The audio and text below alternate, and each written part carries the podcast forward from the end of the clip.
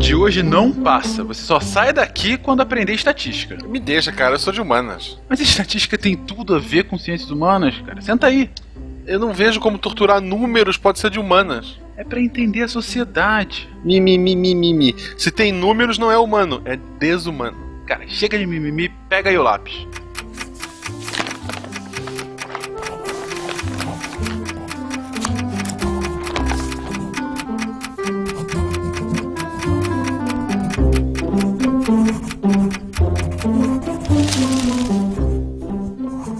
Bom, aí tu reduz aqui. Guaxa, onde é que você tá? Na cozinha.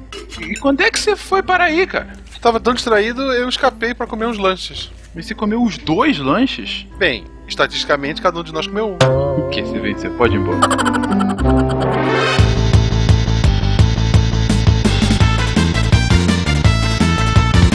Pessoas, aqui é Fernando Malton Fenca, diretamente de São Paulo e estatisticamente as pessoas que começarem a ouvir esse programa dificilmente pararão de ouvir. Tá tão bom que enfim, eu não tinha mais frase, enfim, e eu perdi uma aposta pro Pena agora, vai essa frase mesmo. É uma aposta?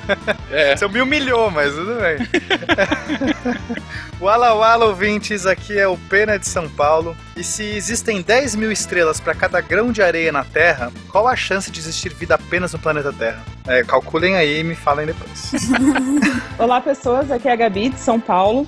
E os números bem torturados dizem qualquer coisa. Verdade. Olá pessoas, aqui é a Natália de São Paulo e hoje nós falaremos de estatística de maneira incompleta, porém representativa e com uma margem mínima para interpretações enviesadas. Muito bom. Se tivesse pensado minimamente na minha frase, eu teria feito algo parecido com você, Natália. Parabéns. Olha, tá humilhando a Natália também, do tipo, minimamente.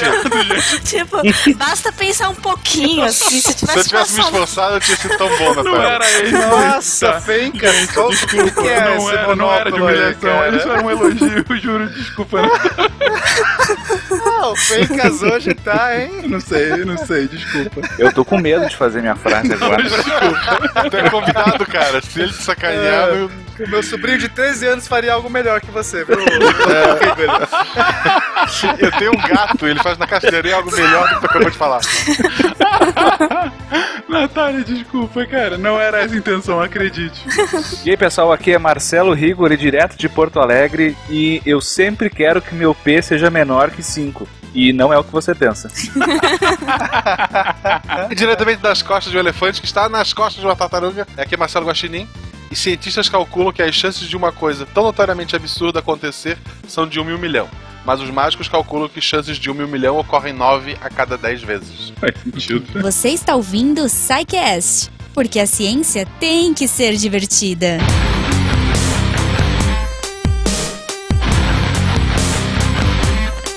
crepúsculo, ouvintes do Deviante! Está começando mais uma edição do SciCast, sua revista semanal de ciência divertida, com Jujuba Nobre França, a mulher por trás das placas de Petri.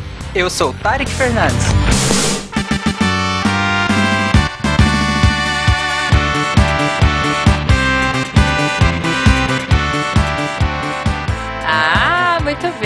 Olha só! Nós temos uma.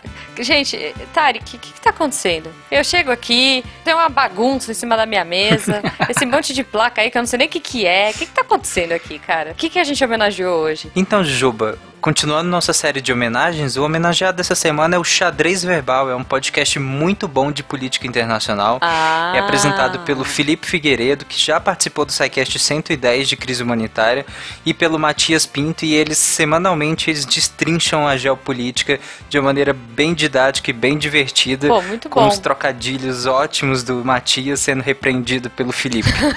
Muito bom, muito bom. Se você quer saber mais de política internacional, você vai lá e escuta o xadrez verbal. Olha, rima, cara. então, Mas, Tarek, me explica uma coisa, cadê o Fencas? então, Jujuba, ai, ai, é. É. difícil. O Ju Fernando, ou como vocês gostam de chamá-lo, Fencas, ele t- é, extrapolou a zoeira. Ele ficou zoando todo Extrapolou a mundo. E aí eu tive Ah, que. Nesse cast de hoje? Sim, sim. E aí eu Ah, ti- nós entendi. tivemos que sentar pra conversar, e aí eu assumi eh, o lugar dele enquanto ele tá lá sentado pensando no que ele fez. Ah, então foi por isso que ele veio me pedir a chave da pirâmide de cristal que a gente tem lá no grupo do Missangas? Deve ter tipo, sido. Pra sentar lá e ficar refletindo sobre o que ele fez? Deve ter sido, sim. Inclusive, ele ficou Ah. um tempinho no RH com o Christian também. Ajudou Oh, ele a cuidar Deus. das cobras lá. Coitado. Ah, mas, Tarek, então vai, já que você tá aqui, você vai ter que me ajudar, cara. Vamos trabalhar aí. Vamos Fala lá. pra mim como é que os ouvintes entram em contato com a gente. Então, vocês podem entrar em contato no contato arroba scicast.com.br e nos enviar seus e-mails. Se você quiser também, você pode entrar lá no formulário do site, né? Você entra lá, contato, tem o menuzinho, você preenche o, formulário bonitinho e a gente recebe isso por e-mail.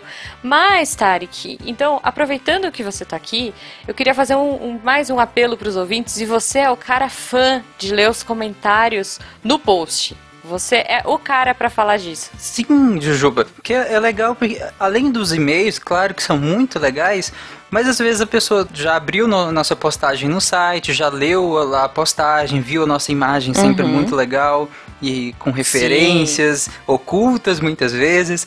E aí a pessoa vai lá e já comenta. Ouvinte, se vocês gostaram do episódio, entrem lá no site, comentem. Ou se vocês não gostaram por algum motivo, entre lá, nos critique, não nos xingue, por favor, porque isso é feio.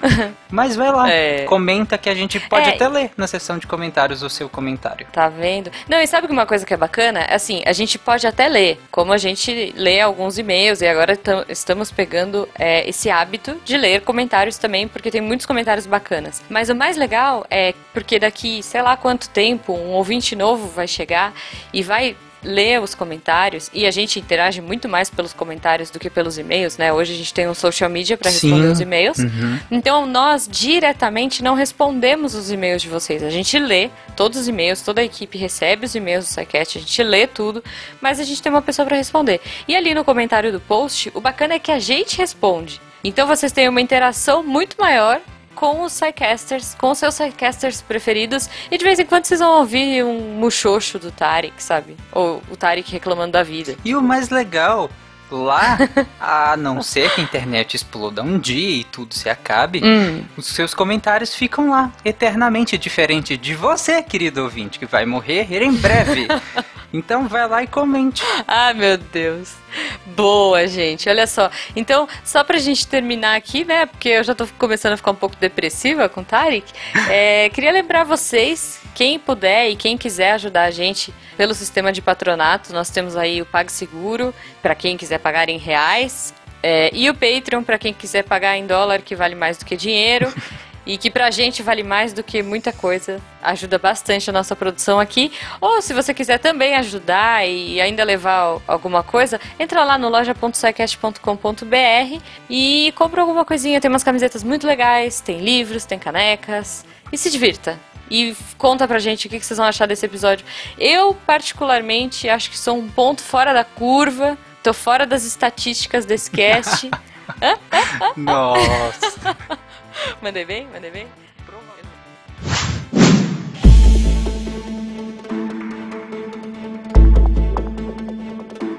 A chance de morrer em um acidente de avião é de aproximadamente 1 em 2 milhões e 97 mil.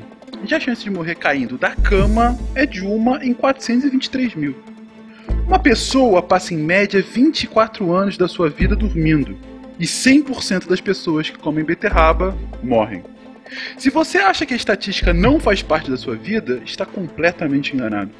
Se você acessar um portal de notícias a qualquer momento, irá se deparar com alguma estatística, muitas vezes totalmente equivocada. Estão nos jornais, televisão, pesquisas de mercado, tabelas de esporte. Às vezes até parece que se uma afirmação não for assegurada por informações estatísticas, não é validada. E por isso, muitas vezes se criam estatísticas enviesadas, levando a conclusões falsas ou simplesmente sensacionalistas. A estatística é tão utilizada porque ela nos dá uma perspectiva do mundo em que vivemos, como nenhuma outra ferramenta consegue. A estatística nos diz se as impressões ou crenças que nós temos são reais e fazem sentido. Ela nos ajuda a tomar decisões baseadas em fatos, a transformar uma enxurrada de dados aleatórios e sem sentido em uma música orquestrada. Ao menos 98% dos ouvintes que chegaram a ouvir esse texto ouvirão o programa inteiro. Vamos confirmar essa estatística?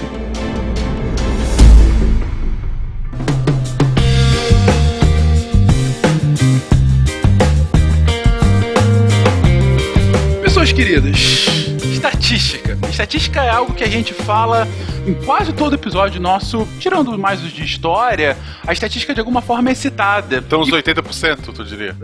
Por exemplo. Então, como eu coloquei no texto que eu acabei de mencionar, a estatística é usada muitas vezes para reassegurar algum fato ou para tentar definir causalidade, criar correlações, enfim.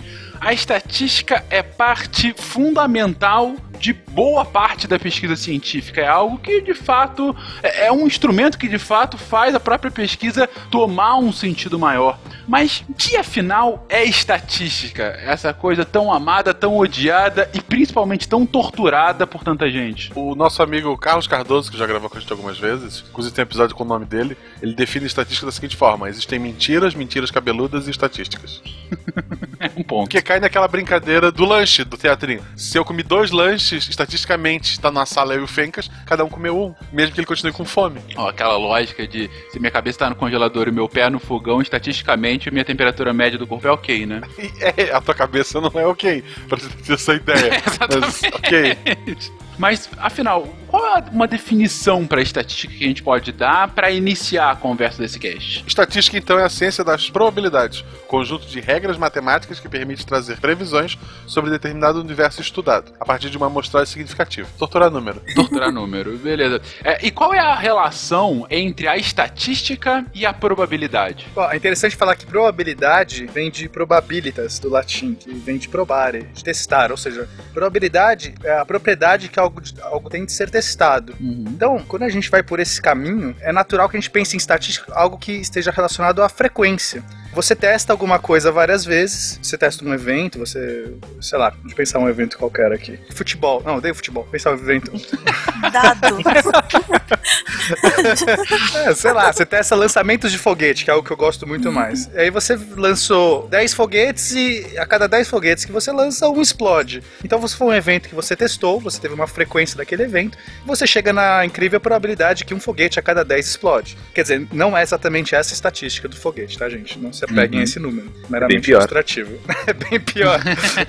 É, a estatística é a ciência, né? Uma probabilidade é a medida. Entendi. Então a estatística eu uso para medir para gerar uma probabilidade. É, e a estatística não é só probabilidade, né? Toda a ciência envolvida, dos métodos analíticos, infinidade de fórmulas matemáticas para tratar e entender as probabilidades. Perfeito. Eu acabei de afirmar que essa é uma das ferramentas mais fundamentais para a ciência. Vocês conseguem enxergar, a partir da área de cada um de vocês, a possibilidade de um desenvolvimento científico sem o uso da estatística como ferramental? É, do jeito que a gente vê ciência hoje, é bem difícil, porque todas as medidas que a gente faz vão ter sempre uma incerteza, e essa incerteza é uma incerteza estatística. Mesmo que você não use estatística na elaboração do seu estudo, você vai ter que testar esse estudo. Né? Ele vai ter que ser reproduzível. E aí o teste sempre acaba voltando para estatística. É, a não ser que você esteja fazendo matemática pura, que aí você não precisa testar. Mas aí na matemática pura, provavelmente você está usando estatística na própria matemática. Então,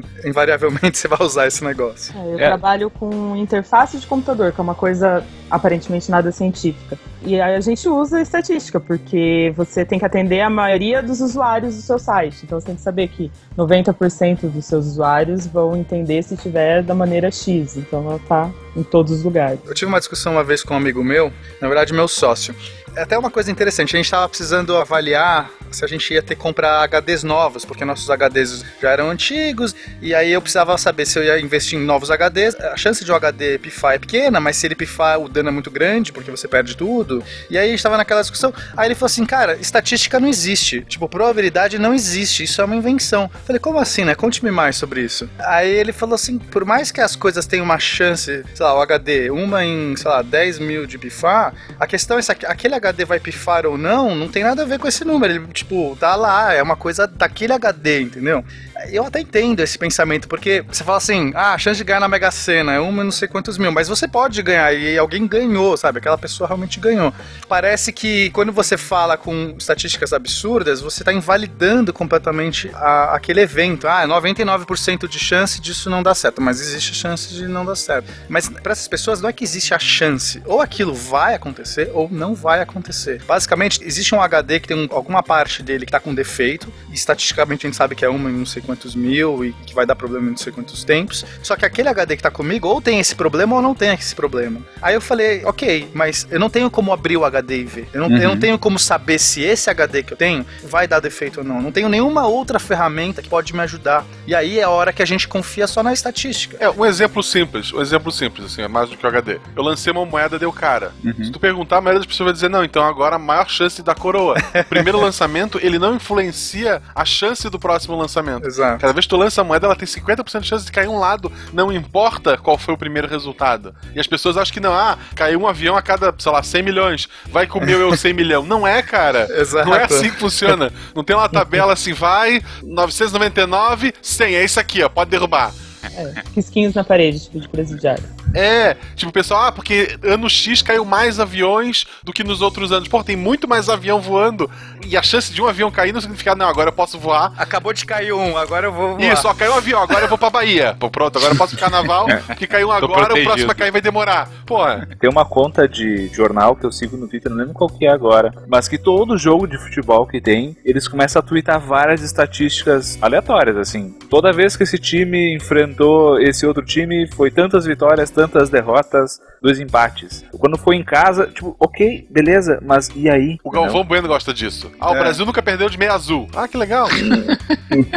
É só pra ficar jogando dados assim, aleatoriamente. Mas, respondendo a pergunta do Fencas lá, dentro da psicologia tem um espectro assim que vai de uma área bem qualitativa até uma área bem quantitativa. E tem uma área de métodos mistos também. Mas quem trabalha bem com a área qualitativa tem alguns métodos de investigação que não se utilizam de estatística, né? Então eles têm métodos não matemáticos de avaliar coisas. Por exemplo, em análise do discurso tem o quesito de saturação de conceito. Né? Então, sei lá, tá fazendo uma entrevista e tu precisa que essa pessoa comente sobre um dado assunto, né? E você tá fazendo uma entrevista aberta e quando ela comentar tantas vezes, dependendo do critério que tu vai usar, quando ele falar tantas vezes naquele tema, tu tem por princípio que aquilo esgotou o tema. Que a partir daí ele vai só repetir informação. Claro, tem um número aí, né? Sei lá, três vezes, mas isso tu não faz nada com ele, né? não vai quantificar de alguma maneira, assim. Então tem algumas maneiras que dá pra usar, dá pra investigar alguns fenômenos, né? Normalmente a gente usa mais pra fenômenos bem incipientes, iniciais, assim, que não tem muita informação e a capacidade de generalização é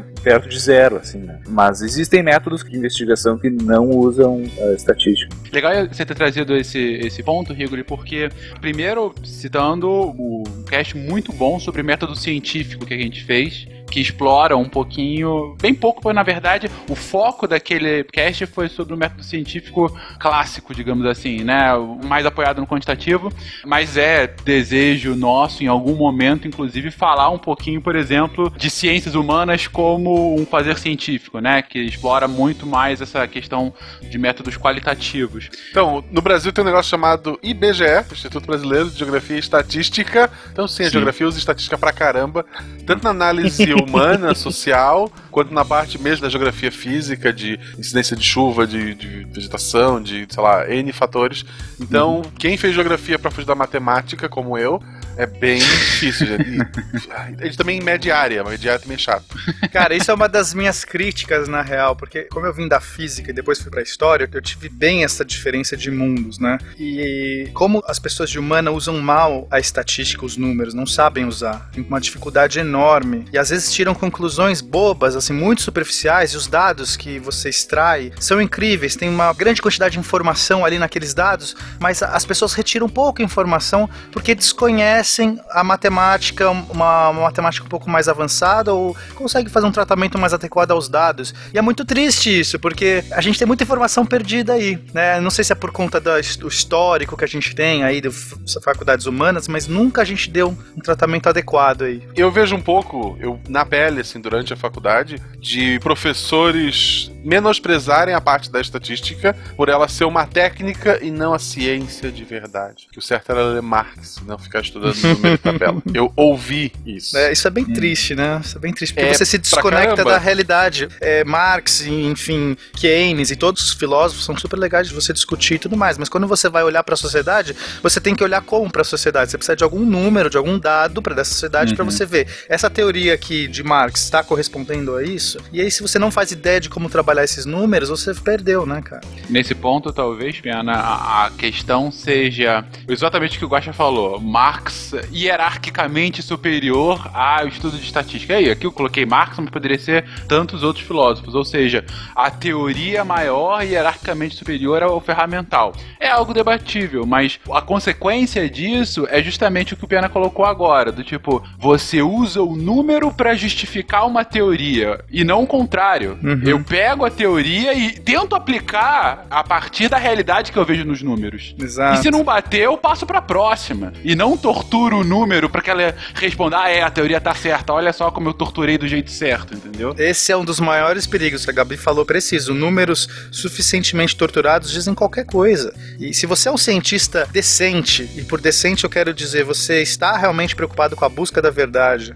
embora utópica, mas ainda assim seu compromisso é com a busca de uma verdade, você não deveria ter essa abordagem, ah, eu vou conseguir a minha resposta. Não, olhe para a realidade, olhe para a natureza, nem que seja a natureza humana, e tenta falar assim, cara, isso faz sentido, tá correspondendo àquilo que eu tô querendo saber, porque o não é tão legal quanto sim, ou às vezes até melhor. Você fala assim, meu modelo não funciona, quantas perguntas agora estão sendo abertas, do que se seu modelo necessariamente funcionasse, porque você tá tão enviesado, tão fechado no seu mundinho, que você só vai ver o número que te corrobora. É o cara que vai calcular, ah, alguém ganhou na Mega Sena, automaticamente a cidade pequena, todo mundo tem agora uma renda maior. Resolveu o problema daquela cidade. Tu pode enriquecer o indivíduo. É, tu pode mudar o endereço do Silvio Santos. Automaticamente a cidade de 2 mil habitantes agora é o lugar com maior renda do Brasil. É, a renda per capita aumentou muito, né? É verdade. Isso que eu chamo de programa de redistribuição de renda, né, Guaxa? Tem muito esse debate, mas eu acho que ele é um falso debate, né? Eles fazem parte de um- uma mesma investigação, né? Só cada um luta com suas armas, né? E eu acho que existe uma questão muito política, assim, de defender o seu como sendo melhor, ou defender a minha área de pesquisa. Às vezes é o próprio ego da pessoa, né? Ela É, gasta três é, anos é. pesquisando aquilo. Isso. Que ela fala, meu, isso aqui tem que fazer algum sentido, sabe? É muito de... A gente vê isso até na física, em ciências mais exatas. Você vê isso. Modelos como o éter surgirem aí, a gente já falou em vários casts, e perdurarem por séculos, até que alguém fale, gente, esse éter não existe, não tem nada que corrobora com isso, sabe? Mas eu que trabalho com interface, como eu falei antes, a gente fazia pesquisa com o usuário, e aí quando você chegava numa empresa grande, em que às vezes a ideia da pessoa tá certa era o que ia salvar o emprego dela ou não, e era absurdo como você via a pessoa distorcendo completamente os números para que eles dissessem a favor dela, assim, pra. Tipo, É um absurdo. era, era até bonito de ver. Bom, isso não surgiu do nada. A estatística não é algo inerente à natureza humana. Na verdade, foi um desenvolvimento histórico muito profundo e, em alguns momentos, realmente revolucionário, né? Mas, como quase tudo que a gente fala aqui, ou se começaram com os chineses ou com os gregos. Aqui não vai Só fugir muito. Mas, assim, por onde se começa o estudo da estatística, ainda que por uma proto-estatística? Bom, o que a gente conhece de matemáticos famosos, né, são muitos gregos, principalmente, né, da antiguidade. Por exemplo, tem Arquimedes, Euclides, o Pitágoras, a hipotenusa também, aquela grega famosa. E- Só que, se você vê, os gregos não fizeram, nessa época, nenhuma teoria com relação à aleatoriedade ou à estatística. Porque os gregos, eles se preocupavam muito com a beleza e a prova exata das coisas. Tinha muita coisa de geometria, teoremas. E quando aconteciam coisas aparentemente aleatórias, eles atribuíam aos deuses. Igual o que o Pena tinha falado. Não tem coisa de ter chance. Tipo, se um raio atingir um cara é porque Zeus tá bravo com ele. Não tem coisa de, tipo, não tem a chance de ele ser atingido por um raio. Então eles não se preocupavam em teorizar sobre essa parte. É uma coisa que gera muito desconforto nas pessoas quando a gente vai ensinar estatística ou aprender. É essa ideia que comentou assim de existem situações, coisas que acontecem que não tem uma razão de ser. E elas simplesmente acontecem. Mero acaso. Ao né? mero acaso. E Isso é muito difícil as pessoas entenderem. Eu não sei se é uma questão cultural nossa. né? Agora, bom, tu vai comentar dos romanos, mas a gente mudar de um, de um paradigma onde tudo tem uma razão de ser, é vontade divina, é ou seja lá o que for, para coisas simplesmente acontecerem, né? E isso gera muito desconforto nas pessoas, é impressionante. É porque é algo muito inerente à própria cultura, à religião, ao jeito que você vê o mundo, né? Aham. Então, tem pessoas que elas vão sempre atribuir, por mais casual que pareça um evento, sempre vai atribuir alguma razão superior, alguma ordem natural, sei lá, um destino. né? Essa briga entre destino e acaso é uma das brigas mais interessantes filosoficamente falando, né? Não é uma pergunta simples e, assim, a gente tá, obviamente, num programa de estatística, a gente está supondo que exista o acaso, que exista alguma probabilidade, então a gente já está fazendo uma definição, mas o debate não se encerra aqui, não está limitado aqui, Uhum. filosoficamente falando. Né? Pode continuar, não. Ou- Nossa, caraca, eu, eu acabei com a discussão mesmo? Eu tô esperando o Fencas vir com a patada já. que isso, gente. Eu acho que tá todo mundo com medo. É, acho que o pessoal tá meio receioso aí. O, o rosto chegou mostrando quem manda, a gente fica meio. Aí vai exemplo. Sabia que cada vez que o Chaves respira, morre uma pessoa na China? O que foi, Chaves? Estou respirando o menos possível para não matar os chineses. E os romanos, né, nessa época, eles não davam tanto valor para essa matemática teórica e bela e muitas vezes improvável dos gregos. Para eles, o que tinha valor mesmo era conforto e a guerra, né, as batalhas e nisso a estatística faz muita diferença, né? Então, justamente por se concentrar nessas questões práticas, os romanos, apesar de não terem produzido matemáticos famosos nessa época, eles foram os primeiros a começarem a compreender a probabilidade, a se interessar em estudar a probabilidade. E, tem um motivo do porquê da probabilidade? Digo, a gente sabe que os romanos têm uma questão de utilitarismo da ciência muito maior do que a dos gregos, né? Enfim, eles querem dar uma utilidade prática. E Isso tem alguma correlação? Isso tem alguma causalidade, já que é um ponto que a gente vai falar muito aqui hoje, com a, esse desenvolvimento de probabilidade no Império Romano? Ou não há? Bom, tem a célebre frase do Júlio César, que é Alea iacta est, Ah, né? sorte está lançada. Uhum. E aí, talvez já dá um indício de que esse conceito do alea, do aleatório, né, Uhum. esteja ali no meio, mas só tem um pitaco. Não, eu- a minha pergunta veio porque a, a minha base de estatística foi colégio, o nada na faculdade, e o que me ajudou muito logo que eu saí da faculdade, um livro que eu achei maravilhoso para introdução à estatística, é O Andar do Bêbado, que é um livro simples, é, linguagem bem, assim, para leigo de fato, e extremamente incisivo nos pontos, inclusive de história de estatística. Para os romanos, a estatística e a probabilidade eram muito usadas nos jogos de azar. Que era algo que não era tão comum na Grécia, mas em Roma foi cada vez mais famoso. Eles tinham alguns jogos de azar e algumas figuras romanas que começavam a estudar como funcionavam isso, ou seja, que passavam da lógica da deusa fortuna para de fato uma aproximação matemática, eles acabavam fazendo uma pequena fortuna, com perdão do trocadilho, justamente porque assim estudavam, né? Assim, né, tem o. Inclusive o primeiro livro que tratou da teoria da aleatoriedade foi, era chamado O Livro dos Jogos de Azar, que é escrito por um romano, Gerolamo Cardano. E que ele fez esse livro justamente porque ele não. ele queria ser médico, não conseguia, ele resolveu começar a ganhar vida jogando. E ele viu que ele tinha um certo talento, né? Ele tinha provavelmente um entendimento um pouco maior das chances. E aí ele começou a escrever sobre isso, as regras que ele conseguia distinguir, identificar para ter maiores ganhos, né? E aí ele foi, o filho dele delatou ele como herege porque a igreja não gostava de jogos de azar. É, ele tinha que usar estatística mesmo. Se ele dependesse da sorte pra ganhar os jogos. É. Sem dúvida. Não, se dependesse somente da sorte, ele teria as mesmas chances do que qualquer um. E aí você começa a ver que, de fato, um entendimento mínimo acabava colocando ele como superior aos outros. É né? igual o cassino, né, gente? Hoje o cassino ganha dinheiro. Qualquer cassino, você vai em Las Vegas, aquilo lá vem todas aquelas estruturas gigantescas, aquele, né? Tudo aquilo vem de algum lugar. E é o dinheiro das pessoas que vão no cassino. Só que você pensa, nossa, se as pessoas tivessem só sorte pra ganhar e tudo mais, cassinos estavam ferrados, mas eles usam estatística para sempre ganhar. A chance da banca ganhar é sempre um pouquinho maior, e esse pouquinho, quando você coloca em milhões de eventos, vai fazer milhões de dólares. A casa sempre ganha. A não ser naqueles filmes hollywoodianos em que as pessoas sempre destroem a casa, né? Então, teve esse desenvolvimento embrionário em Roma e acabou evoluindo para algo mais ou ficou mais em jogos de azar ainda em Roma? Ah, eles utilizaram na guerra, como eu falei. E aí, é que mesmo nessa época, a matemática ainda não tinha tantas ferramentas, assim, um pouco antes, na época dos gregos no início do estudo da probabilidade, tipo, não existia nem o número zero, não existia frações, quer dizer, as pessoas não tinham notações para isso, e isso dificultava bastante o estudo da estatística. Tenta fazer conta em romano, número romano, pra você ver como é, é fácil. E aí, os hindus, né, evoluíram bastante essa parte de frações e parte numérica de notações, trouxeram essas ferramentas para que finalmente a estatística pudesse ser mais evoluída. E aí ela começou a ser utilizada em todas as áreas possíveis, né? As pessoas começaram a ver que, na maioria das vezes, ela funcionava. Esse livro do Gerolamo Cardano foi o primeiro que, não com as palavras que a gente tem hoje, mas ele escreveu sobre essa ideia de evento e espaço amostral. Que seria que o espaço amostral são todos os eventos possíveis de acontecer naquele nosso estudo. Por exemplo, ao jogar um dado, o espaço amostral são seis números número 1, um, número 2, número 3. E evento é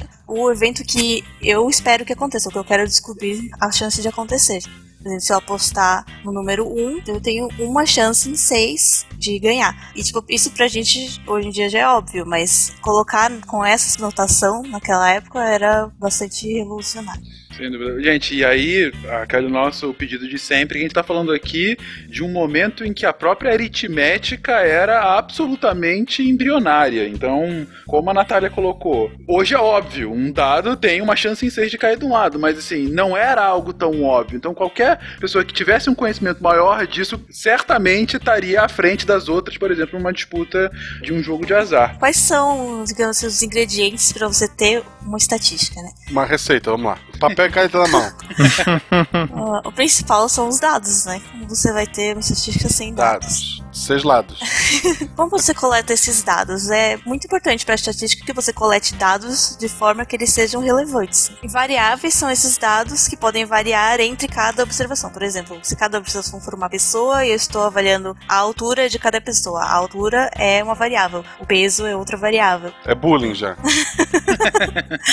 e essas variáveis podem ser de dois tipos principais. Tem a quantitativa. Uma variável quantitativa é um número, mas não simplesmente um número, mas uma variável que você pode fazer operações matemáticas com ela. Por exemplo, eu estava falando, altura, peso, qualquer coisa que você possa calcular, uma média e etc. Outra variável é qualitativa, que não é possível você fazer cálculos, por exemplo, sexo. É feminino ou masculino. Não pode É, existir. tem controvérsia. Não, peraí, peraí. É, Tem piu-piu, não tem piu-piu. Vamos lá. Sim, é qualidade, por exemplo, qualidade do corte de diamante. É uma variável qualitativa. Você não consegue somar, tipo, um corte bom mais um corte ótimo dá um corte extraordinário. Não, necessariamente. E aí, essas variáveis qualitativas, elas possuem duas divisões, né? É ordinal, por exemplo, nesse caso da qualidade do corte de diamante. Tem o ruim, o bom, o ótimo.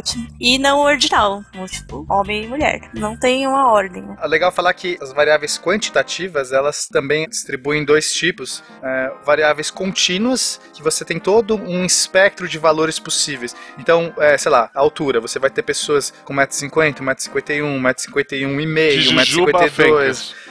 Exato. E você tem variáveis discretas, que os números eles vão ser inteiros. Então, ou você vai ter, sei lá, uma perna ou duas pernas. Você não pode ter duas pernas e meia. Quer dizer, até onde eu sei. É, o Roberto Carlos discorda. Há controvérsia. Depende do que você vai considerar perna. Nossa, Eita, nós. Eita. Olha só. Claro que todos estamos falando de, de animais quadrúpedes, né? Exatamente. Enfim, ninguém pensou em nada diferente, né, Gabi? Que animais quadrúpedes? Ah, tá. Gente. Ah, uma outra maneira de definir isso é assim, a variável discreta tem lá no meu gráfico um pontinho no uma perna e um pontinho no duas pernas. Eu nunca vou ter um pontinho no meio desses dois, não vai ter uma. Não, Agora a Gabi, variável talvez. contínua É, entre. é, é. Não sei um pontinho, mas um Vai ponto ter- de exclamação, de repente. Eu não vou, não vou tentar me explicar que eu só vou explicar. Não, a variável contínua, ela tem infinitos pontos entre 1 e 2. Por isso você pode fazer 1,000, enfim, é infinito. Então essa é uma diferença bem forte quando você vai analisar os dados. Eu acho que talvez uma coisa interessante de comentar aqui, a estatística ela não é um método, né? E ela não prevê a teoria que está subjacente ao que está mensurando. Então ali até o pessoal teve uma discussão ali sobre o sexo, né? Que seria uma variável categórica, né? E princípio, normalmente em pesquisa a gente trabalha com duas categorias, mas isso presume uma teoria por trás. Até o Guaxa deu um exemplo de uma maneira de separar esses grupos, né? Mas isso é uma coisa que, por exemplo, a gente tá brincando aqui, mas é uma coisa que está em discussão. Quando vê, de repente, daqui a um tempo, quando a gente for fazer pesquisa, não vai ser uma categoria binária. Sim. E, então, nesse sentido, a estatística, ela é ignorante no sentido de que ela ignora essa questão. Ela é a ferramenta, né? Ela não tem moral. A estatística Isso. não tem moral por trás. Isso, exato. Por isso que é importante a gente estudar metodologia para a gente conseguir mensurar bem as coisas para depois aplicar a estatística, mas não é a estatística que se preocupa com isso. Cara, é muito legal você colocar isso, Marcelo, porque, por exemplo, a gente pode avaliar a cor de pele, talvez lá atrás foi um dado mais qualitativo. Hoje em dia já tá muito mais complicado você avaliar essa separação entre branco, negro, pardo, índio, até chegar a um ponto que as pessoas falam assim, cara, diz que cor de pele você tem, porque tá complicado, né? E outra coisa importante é que a informação tá nos dados, mas os dados não são a informação. Isso é muito importante as pessoas entenderem. Elas confundem muito dado com informação. Os dados contêm uma informação ali, talvez muitas informações, e o jeito que você vai trabalhar esses dados e o método que você vai seguir vai poder extrair informação daquilo ou não. Mas os próprios dados por si só, eles não são a informação. Excelente você ter citado isso, Pena. Talvez seja um dos pontos mais importantes para a gente entender de fato o que, que é um dado estatístico. Até vamos colocar um exemplo básico aqui, né? Se a gente fala o seguinte: hoje o Brasil tem 3 milhões de pessoas abaixo da linha da pobreza. Esse é o dado, frio, esse é o número. Agora, o que, que isso quer dizer de fato? Isso vai depender da interpretação de fato, que se 3 milhões é ruim, é bom, se 3 milhões comparativamente a outros pontos, 3 milhões agora e baseado com antes é uma melhoria ou uma piora, se é aceitável ter sequer uma pessoa que sabe 3 milhões, ou seja, a interpretação que se dá ao dado é tão ou mais. é, não, é, é, não vou falar que é mais importante que o dado, mas assim, é uma outra forma de você ver aquilo que tá ali. A partir dele que você vai, de fato, começar a elaborar as hipóteses, e não o contrário. Extrair bons dados é fundamental para você poder ter informação, mas não só a extração dos dados, depois o processo de extrair informação dos dados é tão importante quanto. Se você falha na obtenção dos dados ou se você falha no processo de extrair informação, eu acho que o peso é igual, porque o resultado final vai ser errado. Dados ruins ou interpretação ruim de dados eh, são nocivos, né? Fencas, acho que talvez tu lembre disso. Eu lembro que alguns anos atrás teve uma polêmica relativa à estatística de. Era algum índice social e que a gente estava relativamente bem ranqueado. E eu lembro que um dos contrapontos a essa. Era uma notícia, assim, era de que o que para nós era algo aceitável, vamos dizer assim, conceito de abaixo da linha da pobreza, vamos dizer algo assim. Pra gente aqui, abaixo da linha da pobreza era uma coisa, mas se a gente fosse comparar com a Somália e com a França, eles tinham outros conceitos de abaixo de linha da pobreza. Sim, teve essa discussão agora há pouco nos Estados Unidos, em que teve algumas matérias alardeando: ah, houve um crescimento absurdo de pessoas pobres nos Estados Unidos. Só que aí você viu o que, que era a pobreza americana, que era, na verdade, você ter uma ou duas televisões, você ter aquecedor, você ter internet, você ter uma renda mínima de não sei quantos mil dólares mensais. Mais uma vez, é, é o que esse dado quer dizer, não o dado bruto em si, né? É o dado do analfabetismo. Que para alguns países, tu saber assinar teu nome, tu é alfabetizado, e para outros tens de fazer uma redação de 15 linhas falando sobre quem é você, uma coisa assim. O Brasil tem que saber escrever o nome. Meu falecido avô, ele carregava na carteira dele um papel com o nome dele, ele desenhava o nome dele, porque ele não sabia o que ele estava fazendo, ele olhava o desenho no, no papel que ele tinha e desenhava o nome dele para assinar. Tecnicamente ele é alfabetizado, ele não sabia nem o que ele estava assinando. Cara, aproveitando esse assunto, é, uma vez eu vi uma pesquisa que eu achei tão ridícula, que é tava medindo a felicidade dos povos, né? Quem- quais seriam os povos mais felizes? E aí a Índia tava muito mal, né, colocado. E assim, o que eu conheço de Índia são pessoas muito felizes, né? assim, são pessoas muito é, positivas, são pessoas que elas têm um tipo de comunhão, às vezes tão integrado com o seu mundo, com a sua religião, com o seu... que eu falei, cara, como assim? A Índia é um país triste, né? Não fazia sentido. Aí eu fui ver a pesquisa, eles estavam medindo felicidade com quantos carros você tem, quantas televisões você tem, quantos eletrodomésticos você tem. Aí, obviamente, a Índia é triste, mas É, você vê pô, como cara, é o cara tem um bizarro. elefante, por que eu quero um carro, caramba? Então é ridículo isso, o cara né? que tem um elefante é mais feliz que o cara que tem um carro. Então tomem cuidado com isso, né? O que, que tá por trás dessa felicidade? A felicidade do seu ocidente idiota, consumista, capitalista. Então a Índia vai ser triste mesmo. Tem uma pesquisa que dizia, ah, pessoas que são mais felizes fazem mais sexo. Não é o contrário? É, isso é o maior erro de todas as estatísticas. É sempre assim, tipo, pessoas que bebem mais são mais extrovertidas. É tipo, ela pode ser mais extrovertida, ir pra mais festas e beber mais. Tipo, não, É. não dá pra fazer uma relação assim. A gente tá entrando aqui em alguns dos problemas maiores, né? Enfim, que é justamente, primeiro, correlação não é causalidade. Eu acho que esse é um mantra que a gente tem que ficar batendo nesse cast aqui, né, gente? Por favor, correlação não necessariamente é causalidade. Às vezes é, mas não é imediato. Você tem algumas pesquisas por aí, alguns sites que fazem essas comparações ridículas, né? É o Spurious Correlations. Eu até tava lendo ele aqui agora. Tem, por exemplo, assim, o número de pessoas que se afogaram caindo numa piscina tem uma correlação muito boa com o número de filmes que o Nicolas Cage aparece. assim, é, a curva faz bem direitinho. Ou seja, o que, que a gente tá falando aqui, gente? Eles pegaram uma estatística de aparições do Nicolas Cage em filmes em determinados anos, de 10 anos, de 99 a 2009, tô vendo aqui o gráfico agora, e fizeram uma curva de como isso foi evoluindo ao longo do tempo. E pegaram o número de pessoas que morreram na mesma época e fizeram uma nova curva. E eles têm uma correlação, o R é igual a 0,66, né? De 66%. Não é a maior das correlações, mas já poderia se inferir alguma coisa. Quanto mais filmes ele faz, mais pessoas morrem afogadas. Ou vice-versa, quanto mais pessoas morrem afogadas, ele faz mais filmes, sei lá, de luto.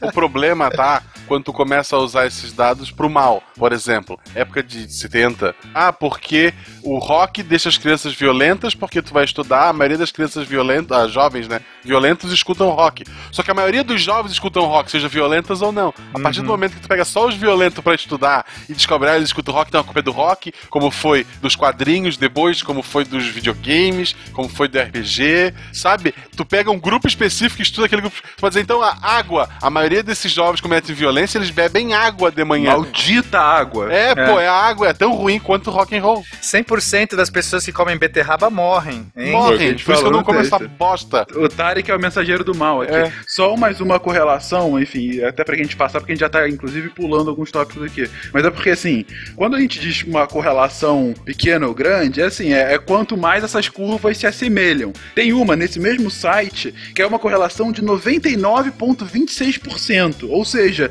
as curvas são praticamente idênticas. E a curva é entre consumo de margarina na década de 2000 e a taxa de divórcio no estado do Maine, nos Estados Unidos. Se você conseguir fazer uma causalidade entre os dois, parabéns pra você, porque absolutamente não tem sentido. Quer dizer então que quanto mais as pessoas consomem ou menos consomem, mais elas divorciam, menos divorciam. Tu já viu o comercial de, de margarina? É, ah, verdade. pronto, me pegou Compra a agora. margarina achando que vão ter aquela vida. É isso. Tem tudo a ver. Eu que tô errado. É claro. Bom, mas, mas vamos então falar o que que é causalidade também, né? Porque às vezes a gente tá falando de todos os termos, mas a gente não explica. A causalidade significa que se A aconteceu, então vai levar a B. Então B é causado por A. Ah, isso é do tipo, eu atiro com a minha arma e a bala mata alguém. A bala atingiu alguém porque ela foi atirada pela minha arma. Então, disparar uma arma vai implicar alguém, né? Se você acertar a pessoa, se você tiver boa mira, em matar uma pessoa. Isso é causalidade. Agora, eventos correlacionados são, você tem incidências de um evento A e você corresponde a incidências do evento B. Mas B não foi causado por A necessariamente, que é o que o Fenkenston estava falando. Correlação não implica em causalidade. Pode ser apenas um, acaso, né? Ou pode ser que tenha alguma coisa por trás. E você saber olhar esses dados e extrair se tem alguma causalidade é pulo do gato, né? Aquele caso da Target, bem famoso, deles venderem produtos para grávidas antes delas saberem que estavam grávidas, entra nesse negócio de causalidade, porque eu lembro que eles analisavam, ah, as mulheres que compram XYZ estão no primeiro trimestre de gravidez, então a gente pode Creme de amendoim, geleia A, e pão de forma. É, Não, pensa que a pessoa que faz comércio, quem tem um supermercado e tudo mais, ele entender essas causalidades é muito importante, é uma informação muito valiosa. Se ele entende que quem, sei lá, compra queijo suíço gosta de, sei lá. Buraco, o, o jogo Buraco? De, é o jogo de carta.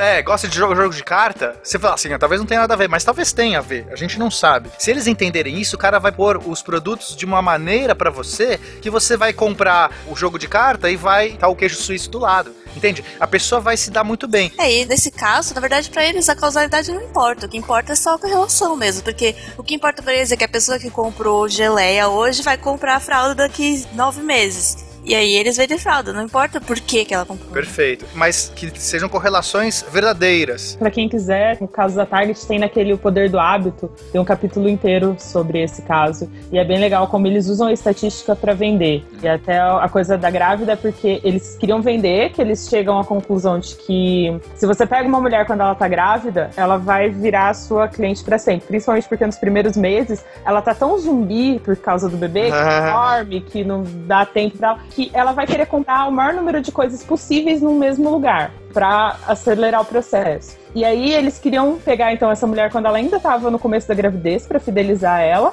Eles começaram a estudar o que, que as mulheres compravam em cada período da gravidez pra prever, porque tipo assim, não adiantava mais a hora que ela já tivesse ganho o neném, tinha que ser antes. Então eles começaram a prever primeiro no último trimestre, depois no segundo, e eles chegaram a um ponto de descobrir que uma menina, uma adolescente estava grávida antes dela contar pros pais. An- Antes dela saber até, né? É, se eu não me engano, ela sabia, mas ela não Ah. tinha contado pro Ah, pai. acho que ela sabia, mas. E é assim, mas é porque a gente falou isso até em outro cast, agora não vou lembrar qual, mas é, eles têm uma quantidade de dados tão gigantesca, porque quando passa lá o teu CPF, sei lá o que, o cartão da loja, eles têm uma quantidade tão gigantesca sobre você, sobre várias pessoas, que eles conseguem tabular isso tudo e chegar a essas conclusões, assim, porque a quantidade de dados é tão gigantesca que eles conseguem usar a estatística pra chegar nessa. Provavelmente a mulher que comprou, sei lá, geleia, creme de amendoim e pão de forma, ela provavelmente tá grávida em tal mês de gravidez. No entanto, eu acho que esses exemplos não são de causalidade. Porque eu acho que causalidade implica um método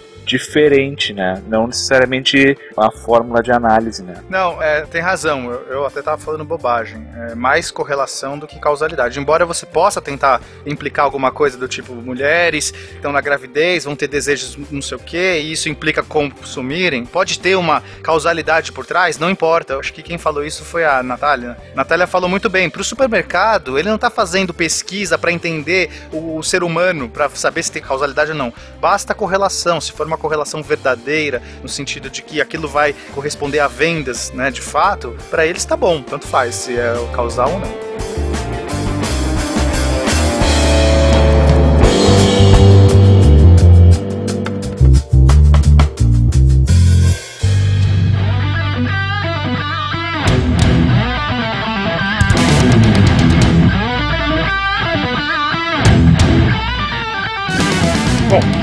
O Guaxa acabou de falar aqui que eles têm muitos dados que podem ser utilizados de muitas compras e tudo mais. E um dos pontos mais importantes da estatística, e inclusive uma das maiores fontes de crítica contra muitos estudos, é a amostragem. É o universo amostral que faz com que eu chegue à minha conclusão. Mas afinal, o que que é a amostragem, gente? Bom, quando você vai coletar dados, né, você não tem como usar todos os dados disponíveis na sua estatística. Vai ser uma infinidade de dados. né? Você vai demorar séculos para conseguir fazer cálculos com todos esses dados.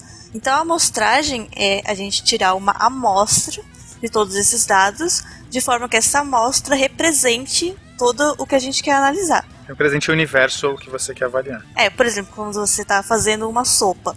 Você vai lá e quer experimentar se a sopa tá boa. Você abre a panela e pega uma colher do topo da sopa? Não, você dá uma misturada para que tudo fique homogêneo e a sua colher represente a sopa inteira. Já o Guaxa come a sopa inteira pra testar, pra ver se ela tava boa. Pra ter certeza. pra ter certeza. Depois, estatisticamente, todo mundo na família comeu. Então, o principal tipo de amostragem que é usado para fazer uma estatística relevante, digamos assim, é a amostragem simples ao acaso. Você tem a população de interesse, que é, por exemplo, brasileiros. É uma população bem abrangente. E aí você tem que selecionar indivíduos dessa população de modo aleatório. E, e isso é bastante polêmico. Né? O que é aleatório? Em amostragem, a gente define essa escolha aleatória como cada indivíduo dessa população tem a mesma chance de ser selecionado para o estudo. Então tem que ser um método de amostragem que isso seja verdade. E aí, se você consegue uma amostra realmente aleatória, ela é considerada representativa da população. É, porque pode acontecer coisa que a gente vê muito em época de eleição. Por exemplo, se a maior parte das pessoas que eu entrevistei é de, sei lá, de uma área carente, candidato mais populista vai estar na frente. Eu não preciso nem mentir. A população tá lá que não, tem que as pessoas que eu entrevistei. Ou eu vou para uma área mais nobre, um candidato diferente daquele populista vai estar na frente. Então eu publico no meu jornal, fulano está na frente na eleição. Quando na verdade eu só manipulei a amostragem, eu nem mexi nos números. Eu manipulei as pessoas que eu estou entrevistando. É justamente por isso que, em geral, as pesquisas de intenção de voto, sérias, tá, gente? Não aquelas encomendadas da pior forma possível, têm uma amostragem muito bem trabalhada para não incorrer nesse tipo de erro, não é isso? Deveria.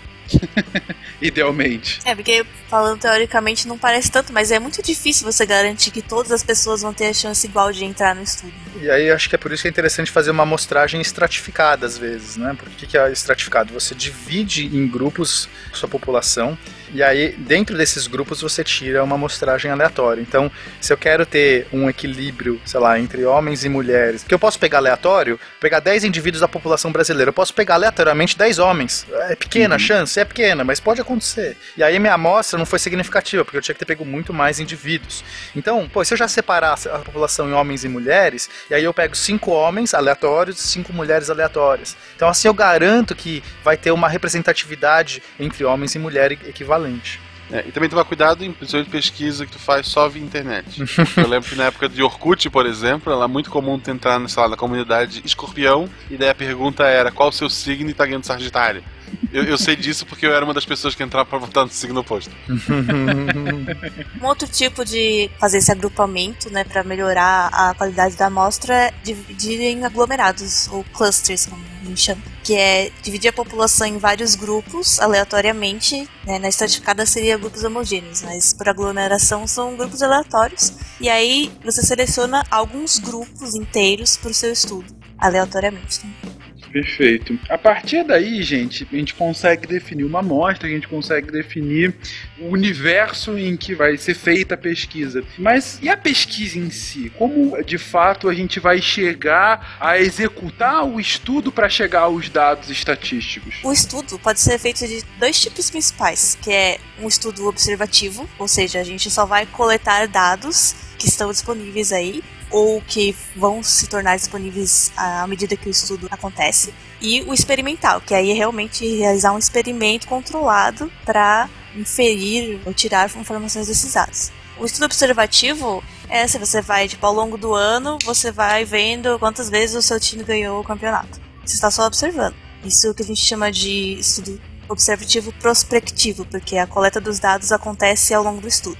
E o retrospectivo seria quando a coleta já, tá, já é existente. E o estudo observativo, quando você só coleta os dados, né, só observa, normalmente a gente só consegue ter informações sobre correlação, que a gente estava falando antes. Todos esses estudos que pegam e analisam os dados já existentes, você consegue concluir sobre correlação, não sobre causalidade. Para causalidade, normalmente você precisa ter um estudo experimental, porque você precisa ter muito controle sobre todas as variáveis. É, você tem uma pista de que seria uma. Pega o da grávida, por exemplo. Ah, será Será que geleia de amendoim tem a ver com gravidez? A correlação é alta. Você viu lá, avaliou, falou, pô, muitas grávidas consomem isso, mas será que estar grávido implica em consumir mais geleia de amendoim ou só uma estatística furada do tipo Nicolas Cage? Então você pega um estudo com grávidas e pessoas não grávidas, e aí você vai fazer um experimento com essas pessoas para ver se existe um consumo maior mesmo nas grávidas. Ou pode chegar num ponto em teorizar o que na gravidez está causando a necessidade da pasta de amendoim. Você teoriza sobre algo ah, eu acho que o feto precisa mais do aminoácido whatever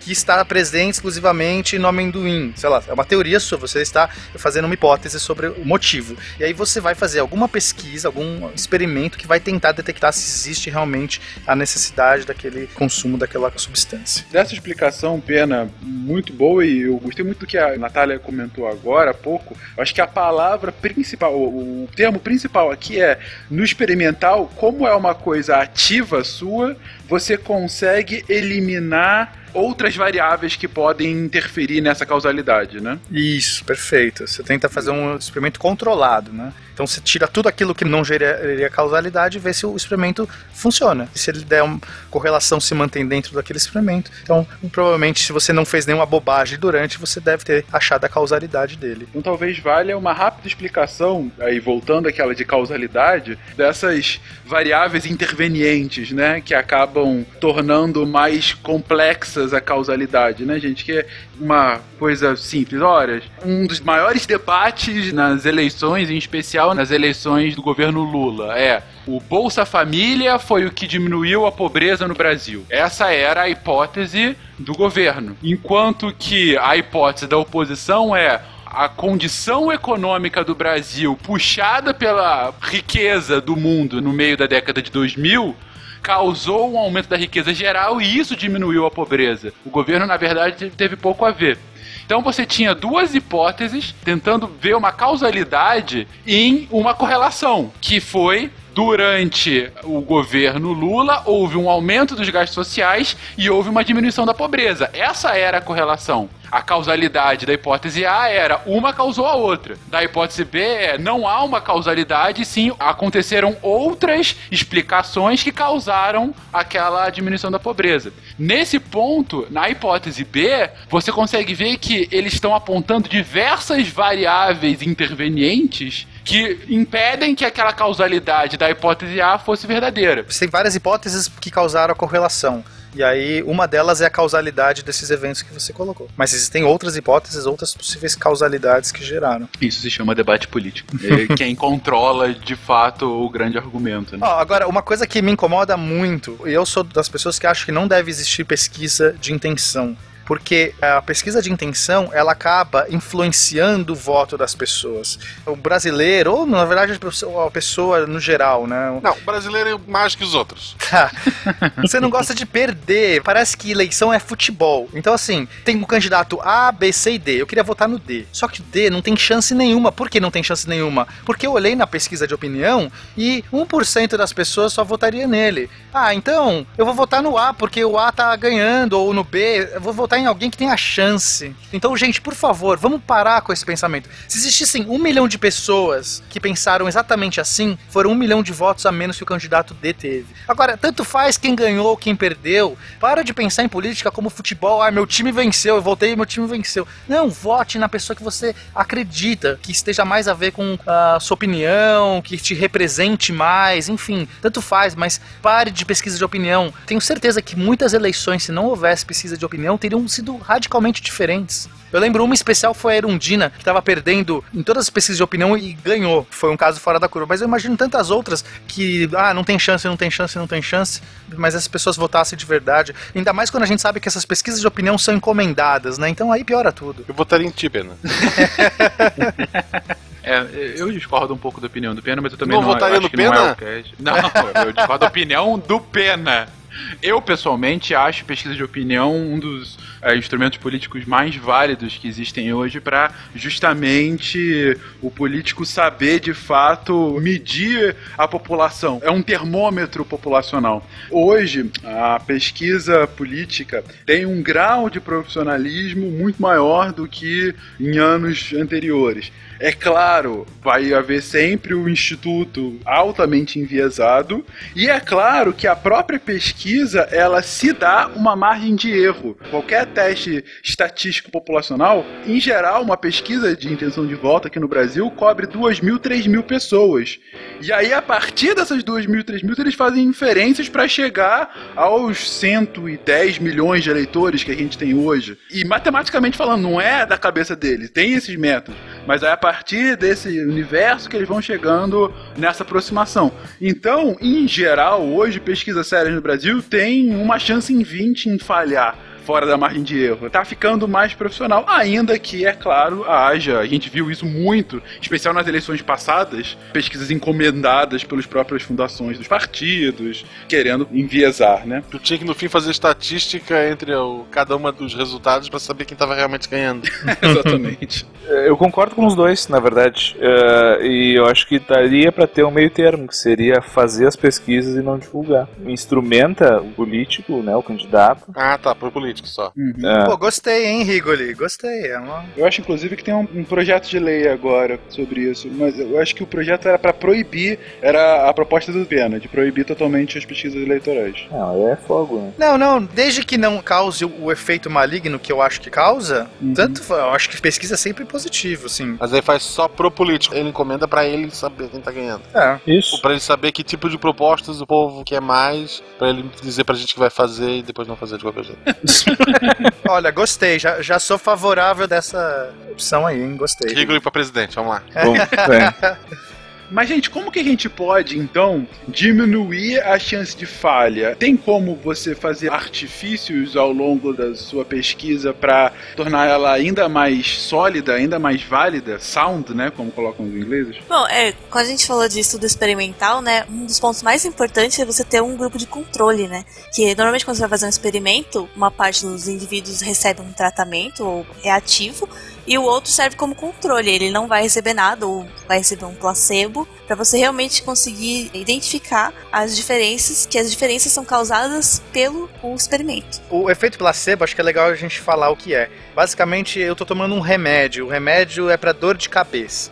Só que, como eu acredito que o remédio vai me curar, porque eu tô tomando o remédio, se não acreditasse, talvez não tomaria, talvez a sua dor de cabeça passe por efeitos psicológicos, o seu próprio corpo, a sua fisiologia do seu corpo, por você estar acreditando que o remédio vai te curar, ela pode fazer alguma coisa e, e realmente diminuir a sua dor de cabeça. Mas o remédio não serviu pra nada nesse caso. Então, a gente precisa eliminar o efeito placebo, porque se você der um monte de remédio que não funciona pra galera, vai ter um monte de gente que vai se curar com aquele remédio, né? Veja o caso, por exemplo, da fosfetanolamina, que é o que está gerando toda essa discussão hoje em dia. Pode ser que seja um efeito placebo também. Além disso, né, é a remissão espontânea né, do que tu tens. Porque tem, inclusive, estudos com animais que se identifica efeito placebo. E eles não sabem o que eles estão tomando. Porque, na verdade, a condição ela vai ter sempre uma taxa de remissão. E ela varia. Por exemplo, estudos com depressão não consegue atingir um efeito maior que 30 a 40%. É como se não tivesse efeito nenhum. Porque pode ser atribuído à remissão espontânea ou à melhora do paciente. Naturalmente, 30 a 40% de pessoas com depressão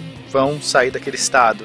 Ou o próprio câncer, né? Tem uma estatística, tem uma porcentagem de pessoas têm câncer e o câncer ele regride naturalmente. Então é muito importante identificar o que é o efeito placebo. Por isso que a gente faz esses grupos de controle. Então é, é meio sacanagem, porque né, a pessoa que está às vezes fazendo o tratamento não ganhou remédio nenhum, mas é super importante ter as pessoas que ganharam só uma cápsula de farinha para que essas pessoas a gente compare com as que não ganharam a cápsula de farinha, que ganharam um, remédio de verdade, e veja se existe alguma melhoria além do efeito placebo. E um outtab muito grande, já que foi falado em câncer e depressão, tratem as duas doenças da mesma forma. Ninguém diz Sim. pro cara que se curou do câncer, ah, tipo, ah, agora tenta te manter sem câncer. Se tu te esforçar, tu sai dessa. É, te esforça que tu sai dessa. Cara, tu já tentou sair um pouco? Porra, eu tenho câncer, caramba. E a pessoa que tem depressão é, é uma doença como qualquer outra, gente. Um dia a gente vai falar sobre isso. E eu acho que também é importante, né? Entra muito assim, as pessoas acabam tendo alguns vieses de confirmação, depois a gente vai comentar, mas muito em função do placebo, né? Então, assim, por enquanto, não se tem documentado placebo para amputados, por exemplo, né? Onde um grupo recebeu um implante de um membro e o outro não, mas teve uma taxa de pessoas que brotou um membro, né? Oi? Foi feito em lagarto esse negócio? em lagarto funcionou, vai precisar em humano. É o Não, Dr. é- Connor do. Ah, que as pessoas atribuem, por exemplo, ah, o milagre, né? Aconteceu um milagre que eu me curei do câncer. Mas quem sabe foi só um efeito de remissão, né? Enquanto não tem milagre, assim, de, de pessoas que brotam uma perna onde ela perdeu a perna. Mas o placebo tem um limite também, né? Eu quero dizer. Ah, sim. Ah, tem gente que fica sentindo o braço mesmo quando ele já não existe mais, né? Desculpa, eu. É, Fencas, boa sorte pra voltar a tempo. Aí vai o exemplo. Sabia que cada vez que o Chaves respira, morre uma pessoa na China? O que foi, Chaves? Estou respirando o menos possível para não matar os chineses.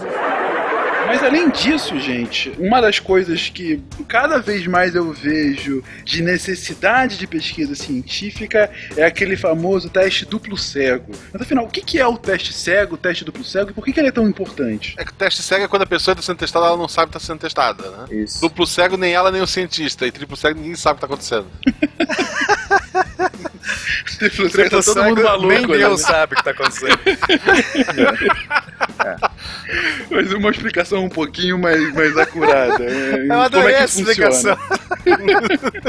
mas, mas como funciona na prática? Vocês podem me dar um exemplo de um teste cego, duplo cego e, se possível, triplo cego? O teste cego é quando o paciente não sabe em qual condição ele tá. Vou pegar o tratamento que acho que é o mais fácil de entender. Tu tá recebendo uma pílula para tratar uma coisa que. uma doença. Uhum. Tu não sabe se essa pílula é só açúcar e farinha ou se ela tem o composto ativo, né? Então, tu não sabe, mas o pesquisador sabe. Isso. Aí é só um cego, o testado. É, o testado é o que é o cego. Enquanto no teste duplo cego, tanto o pesquisador quanto o participante da pesquisa não sabem o que tem naquela pílula. Alguém sabe, isso tá em algum lugar, tá, gente? Não é. Ele não vai depois determinar. É, alguém sabe, mas não o pesquisador. É. Isso, é. Então tá na mão de Deus, né? O envelope, né? Uhum. E depois, quando se termina a pesquisa, se abre, então vai ter uma chave lá que vai identificar pelo ID do sujeito, né? O número de identificação, em qual condição ele estava. Né? Isso é para evitar qualquer viés de coleta, de sugestionar. É, o próprio pesquisador pode dar mais atenção a detalhes para aquele que ele sabe que tá certo. Né? Então, Sei lá, muitas vezes a gente está mensurando a melhora não só através de testes de sangue ou de imagem, a gente está testando através de, do relato do paciente. Né? Então, sei lá, tu sabe que o cara tá recebendo o tratamento da substância que tu tá tentando provar que funciona. Tu pode chegar pra ele e perguntar, e aí, tá melhor? Tá melhor, né? Ah, e pro outro, que é o que tu quer que não tenha tanto efeito, é... o outro fala, é, tá docinho, né, o remédio. Tá sentindo alguma diferença? Será que deu uma diferença? Tá pior um pouquinho? Como é que... Então, assim, pode induzir o resultado, mesmo que involuntário. Aqui eu tô fazendo um cientista sacana, né? É. Mas Pode ser inconsciente. pode ser É. involuntário. É a pesquisa placebo. Agora tá muito claro. Só pra encerrar, o triplo cego é tipo política brasileira. Ninguém sabe. O cego nem sabe. O pesquisador não sabe nem o que, que deu pro paciente, ele tem que descobrir o que, que o paciente tá tomando e que doença ele tem. Muito bom. Excelente. Bom, gente, então a gente já conseguiu definir a amostra, a gente definiu a forma de coleta, a gente fez a coleta dos dados, então a gente tem os números. O que a gente faz com esses números? A gente começa a análise. E como que é feita de fato essa análise? Continha. Continha. Um pouco mais definida, continhas. Põe no Excel e pede ele gerar um gráfico, seja de bits, que é mais legal, ou então aquele de coisinha assim. Aquele de Coisinha coisinha, de assim. coisinha. assim. Imagina Eu que fiz com- você eu fiz tenha com o dedo. com a mão. Isso. Eu fiz com o dedo aqui, gente.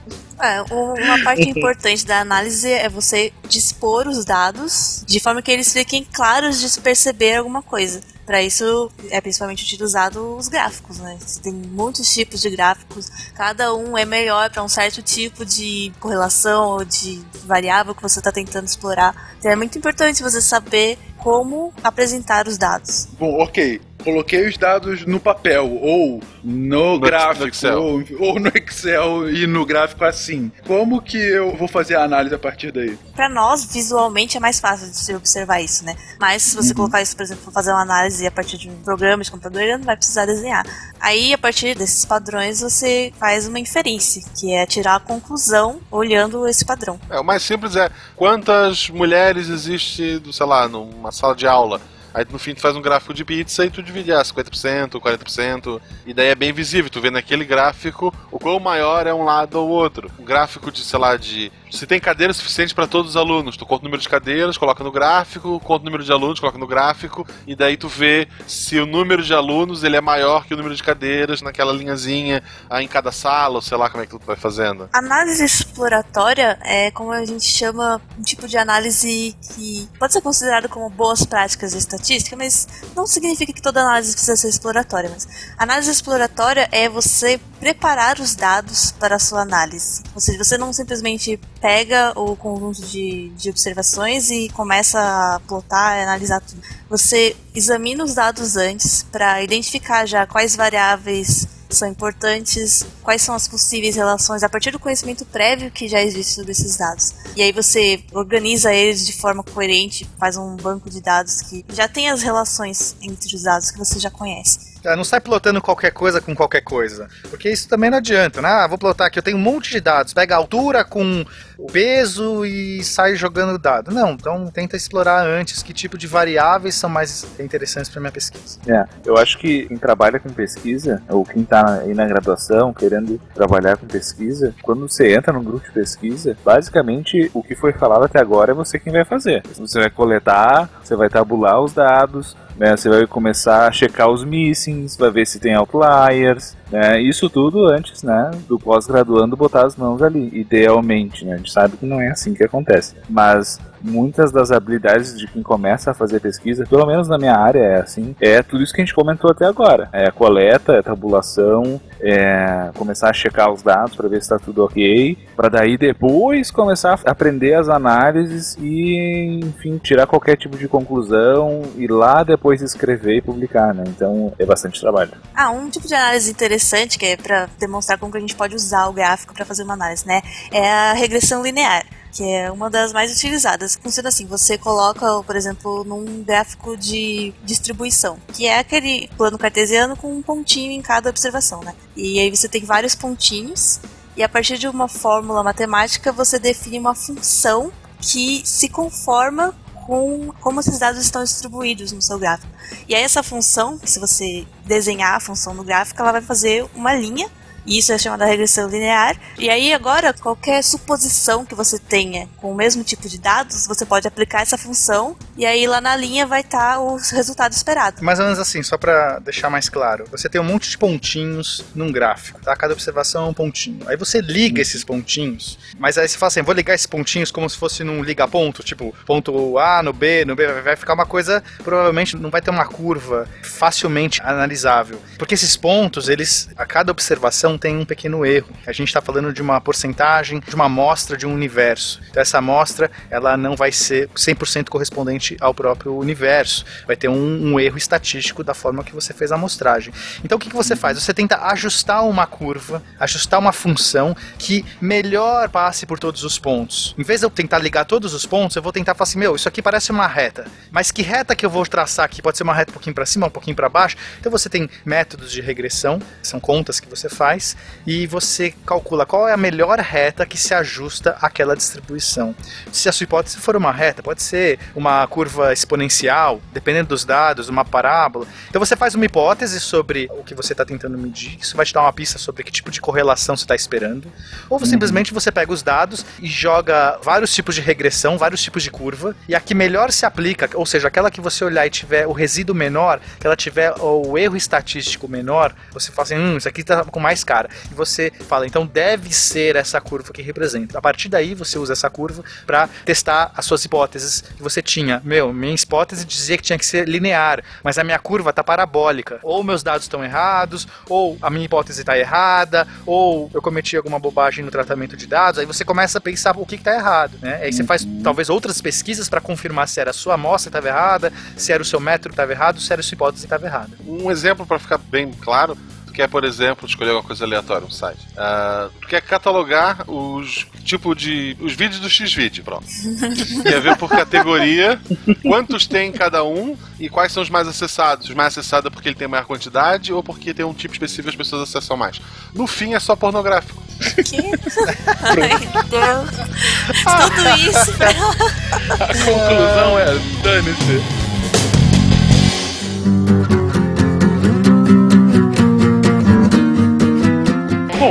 A gente chega de fato, como vocês colocaram agora, é, nas hipóteses e nas correlações. E tem, por assim dizer, duas grandes escolas da estatística para essa análise, né? Quais as diferenças entre essa escola clássica e a escola bayesiana?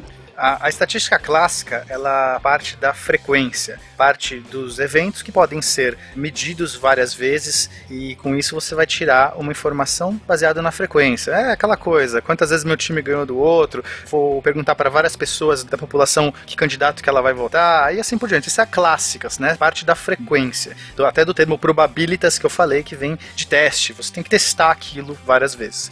Agora, existe a estatística bayesiana que eu acho ela incrível. Ela deu um- uma revolucionada no modo da gente ver estatística, porque você poderia começar a fazer perguntas sobre coisas que não têm repetibilidade. Eu não consigo repetir aquele evento. Às vezes é um evento de uma vez só, às vezes coisas que eu não tenho nem como eh, fazer a medição. E aí abre um ramo incrível, porque assim, conceitualmente é complicado você falar assim, qual é a chance da Lua ter a massa de não sei quantos quilos. Aí você fala assim, nossa, mas a massa da Lua tá definida, certo? Tipo, não, é uma, não existe uma chance. Qual a chance da Lua ter uma massa? Ah, a massa da Lua tal. Mas eu não tenho como medir, vamos supor que eu não tenho como medir a massa da Lua. Então eu não posso fazer perguntas sobre qual a massa da Lua? Pode, na estatística bayesiana. Por exemplo, eu posso falar, qual a chance da massa da Lua ser 3 quilos? Zero, né? Uhum. Mas aí você fala assim, ah, mas por que zero? Bom, Aí você vai usar isso, todas as suas curvas, a sua teoria gravitacional para mostrar que se a Lua tivesse zero. Enfim, mas aí você começa a chegar em números que não são tão zero. E a estatística bayesiana, ela te dá ferramentas para, a partir do momento que você começa a aumentar as suas hipóteses e você ter novas hipóteses sobre um certo evento, você conseguir inferir como que essa estatística varia, para melhor ou para pior. Ó, eu vou dar um exemplo de uma estatística bayesiana aqui. Vamos supor que tem um cast, um SciCast que a gente gravou, só que a- o áudio ficou comprometido, sei lá, você não consegue saber a voz de quem é. Teve um filtro muito bizarro, desse que acontece tipo Darth Vader que a gente tá gravando aqui, e a voz de todo mundo ficou do Darth Vader. Você não tem como ouvir a voz saber de quem é. Aí, você tá ouvindo o cast e alguém fez uma piada lá, alguém lá faz uma piada. A pergunta que eu faço é qual a chance dessa piada ter sido feita pelo Tarek, pela Jujuba ou pelo Guaxinim? certo? Uma pergunta, é uma pergunta honesta. Aí, o que, que vocês diriam? Vai, vamos fazer uma, uma pesquisa. Ó, A piada é boa. Boa, não é, é da Jujuba. Pô, mas é exatamente aí onde eu ia chegar. Só o fato de ter sido feita uma piada, aí você vai pensar, bom, quem faz mais piada? Ah, o Guaxinim faz mais piada, a Jujuba faz um, um pouco menos, o Tarek não faz muita piada. Então, ah, sei lá, eu daria 60% do Guaxa, 30% da Jujuba e 10% do Tarek. Você vê, inclusive, às vezes eu não, nem tenho esses dados, eu só tô inferindo mais ou menos do que eu conheço do SciCast. Eu posso pegar os dados e ouvir todos os SciCasts e tirar esses dados certinho. Aí, ok, eu tenho lá meus dados. Aí eu vou ver que essa piada foi uma piada ruim, né? Ninguém riu da piada, é uma piada horrível. Aumentou minhas chances. Não, na verdade, né? As chances de ser o Tarek aumenta muito. Ah, obrigado, Pedro. Obrigado. Tá, tá ouvindo isso? Bem feito, querido. Piadas à parte, você tem uma nova evidência sobre aquele evento, né? O fazer da piada. E essa nova evidência vai modificar as minhas porcentagens, a minha estatística sobre aquele caso. E aí, se eu tiver mais uma evidência, sei lá, eu vou pegar eh, se a frequência da voz era mais grave ou mais aguda. Eu posso, de repente, aumentar a chance de ter sido um homem ou uma mulher. E cada novo conjunto de evidências que você traz, você consegue trabalhar com a sua porcentagem anterior. Então, o legal da teoria do Bayes é que ele dá um método de você ir atualizando a sua porcentagem, a sua probabilidade dos fatos. A cada nova evidência que você pega, você vai lá, faz uma continha e atualiza aquilo. Até que no limite, você provavelmente vai chegar numa boa estatística. Aí tu vai cortar essa pessoa que tu escolheu, aí vai próximo. Deu patada no convidado. Fencas. Exato, exatamente. Já, o Fencas aumentou. Primeira vez e não sei quantos SciCast que eu já gravei, Ah, mas botou tá bom. asinhas de fora. É assim que começa. Já Tá temos que ótimo. pensar no próximo. Primeira vez e sem querer ainda, mas tudo bem, tudo bem. Três vezes seguida, ok. Três vezes? Não, foram duas. Estatisticamente. Cara, a estatística bayesiana ela te ajuda, por exemplo, a tomar algumas decisões que você nunca poderia tomar na estatística clássica. Então, um exemplo, eu saí de casa, cheguei no trabalho e lembrei que deixei a porta aberta de casa, tá? Minha porta ficou aberta, eu lembrei, putz, não tranquei. Aí você tem uma decisão a fazer. Volto agora pra casa e tranco a porta, mas isso vai me custar alguma coisa, porque, meu, o meu chefe não vai ficar feliz, eu vou ter que gastar combustível, sei lá, o tempo, tem uma reunião importante.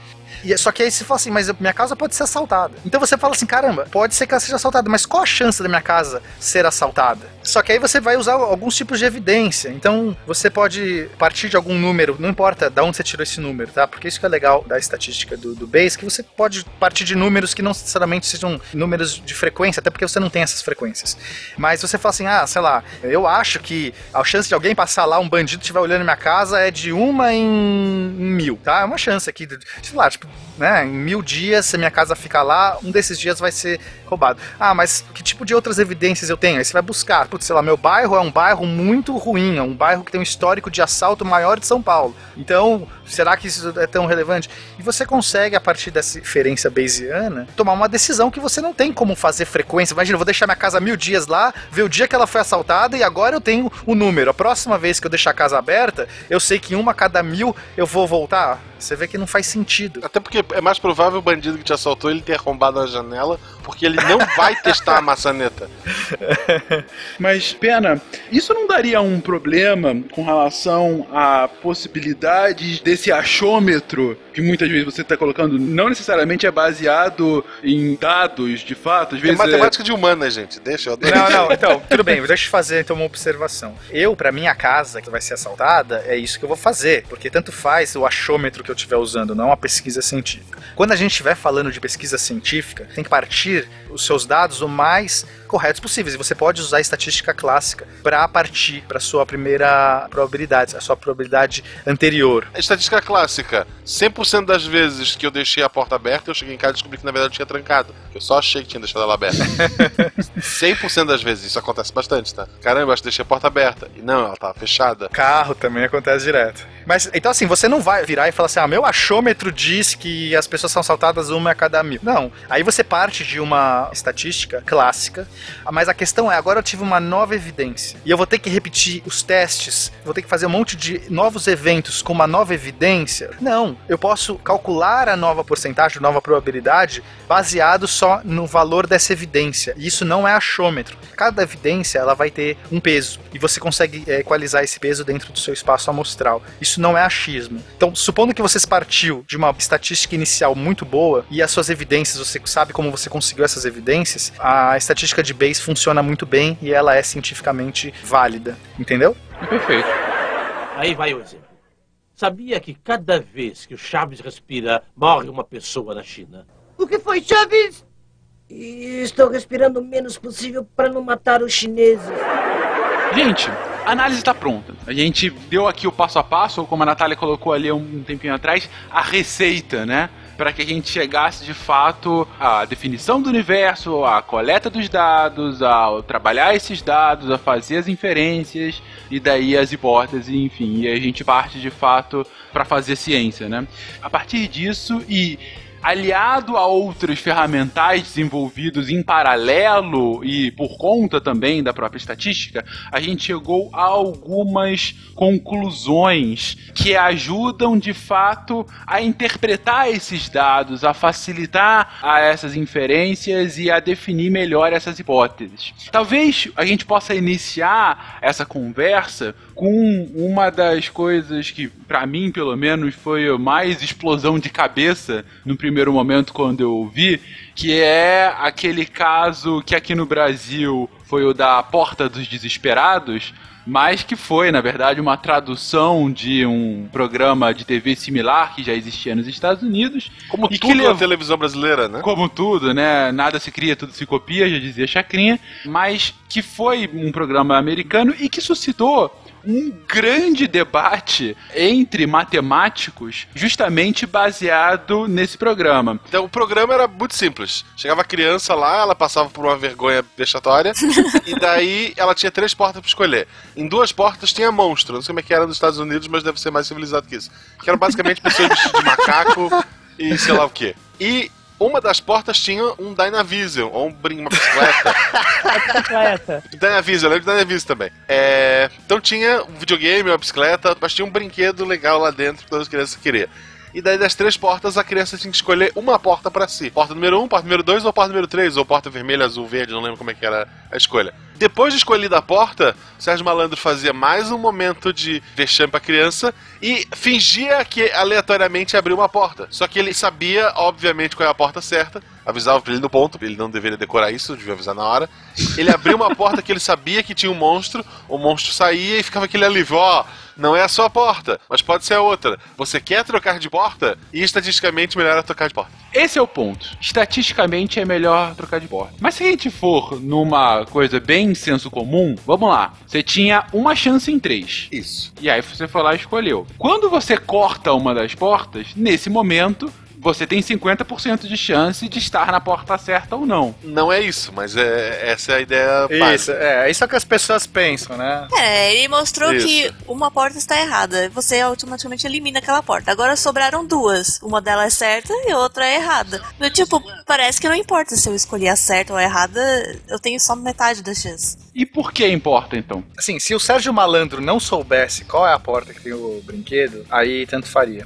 Mas o Serginho Malandro sabe, e ele sempre. Se você escolher, vamos pensar assim: eu tenho três portas. Vamos supor que eu escolhi a do brinquedo. Então, o Sérgio Malandro vai abrir qualquer uma das duas portas, porque as duas têm monstro. Então, ele abre qualquer uma delas, e aí, se você trocar, você se deu mal, concorda? Você se deu mal, porque você tava com a do brinquedo, sobrou Uhum. uma que tem monstro, se você trocar, se deu mal. Se você escolheu inicialmente uma porta que tem monstro, e você tinha duas chances de escolher inicialmente uma porta que tem monstro, tanto faz o monstro que você escolheu. Sempre tem um outro monstro. Vamos falar, tem um gorila e tem o. O, O guaxinim. O, gua- cara, cara, o guaxinim.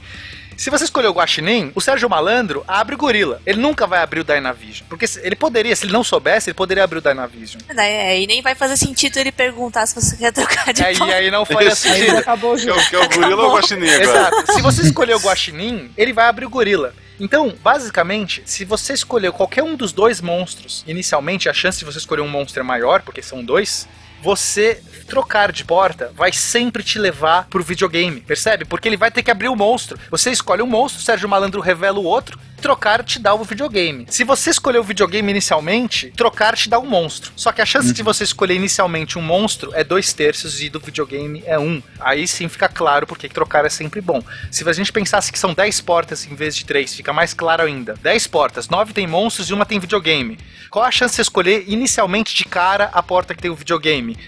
Uma em 10, é mínimo. Então você vai pegar qualquer uma lá, é um monstro.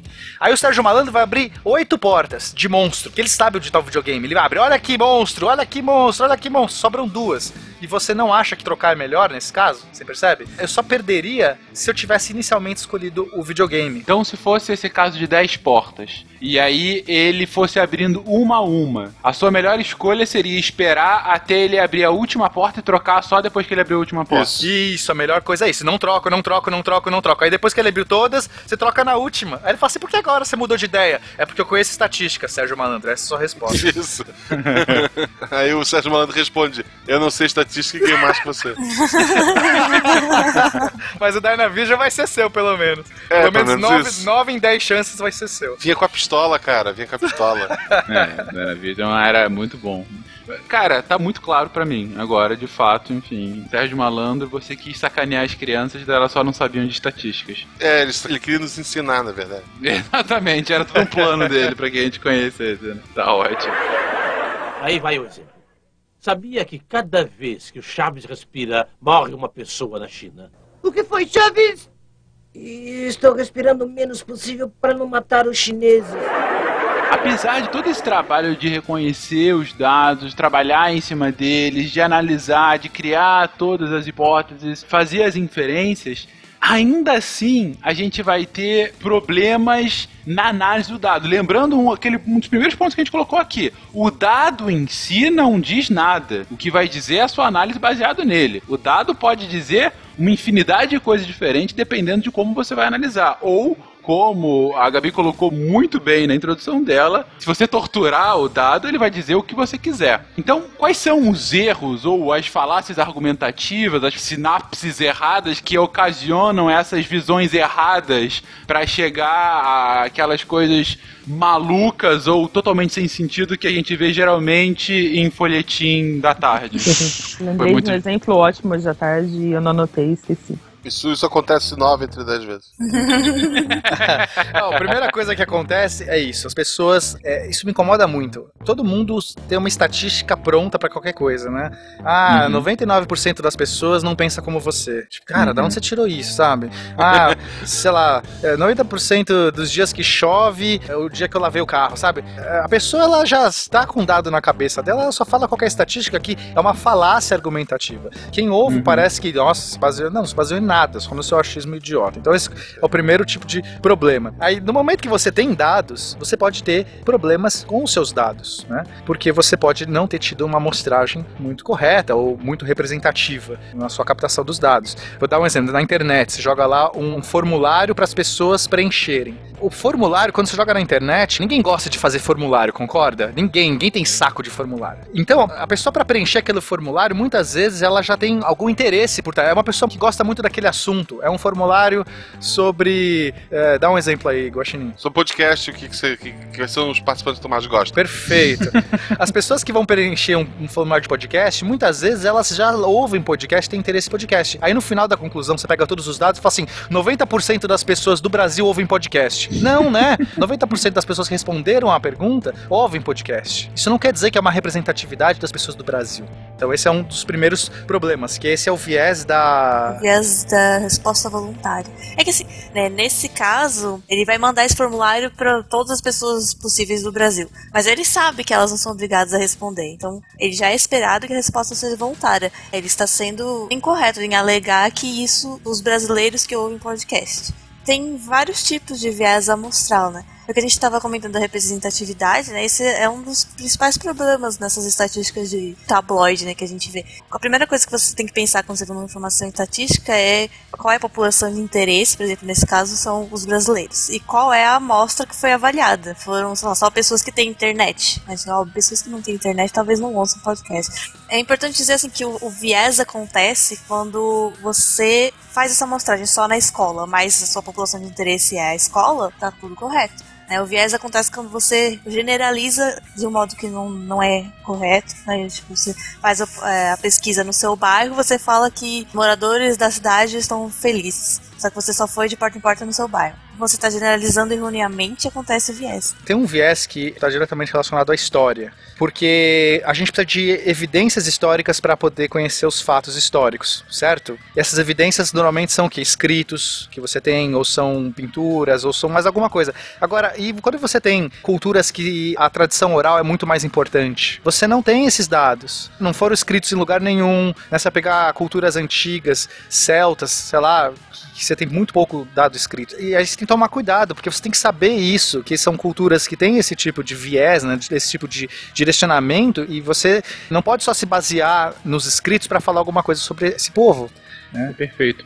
Bom, mas por enquanto, tirando esse que o Pena colocou agora, a gente está focando muito no viés da amostra, com quem eu tô falando. Tem alguma outra forma de se enviesar essa pesquisa e a partir daí, consciente ou inconscientemente, incorrer no erro? Então, a gente vai ter alguns tipos de vieses assim que se dão pela maneira como a gente pensa sobre as coisas, né? E acho que isso é legal da gente comentar porque isso tem muitas implicações em várias áreas. né? É uma coisa relativamente nova da gente pensar, mas que teve várias ramificações assim em diferentes áreas. Uma delas, por exemplo, é na economia. A gente partia do princípio de que os agentes econômicos eles eram racionais e a gente criou vários modelos matemáticos para prever a oscilação do mercado de acordo com leis racionais. Só que o ser humano não é racional, né? pelo menos não sempre. E isso né, gerou alguns crashes aí interessantes ao longo da história. né? E quando a gente começou a ter que rever isso, muito em função de quando a gente começou a estudar como a gente, por exemplo, faz tomadas de decisão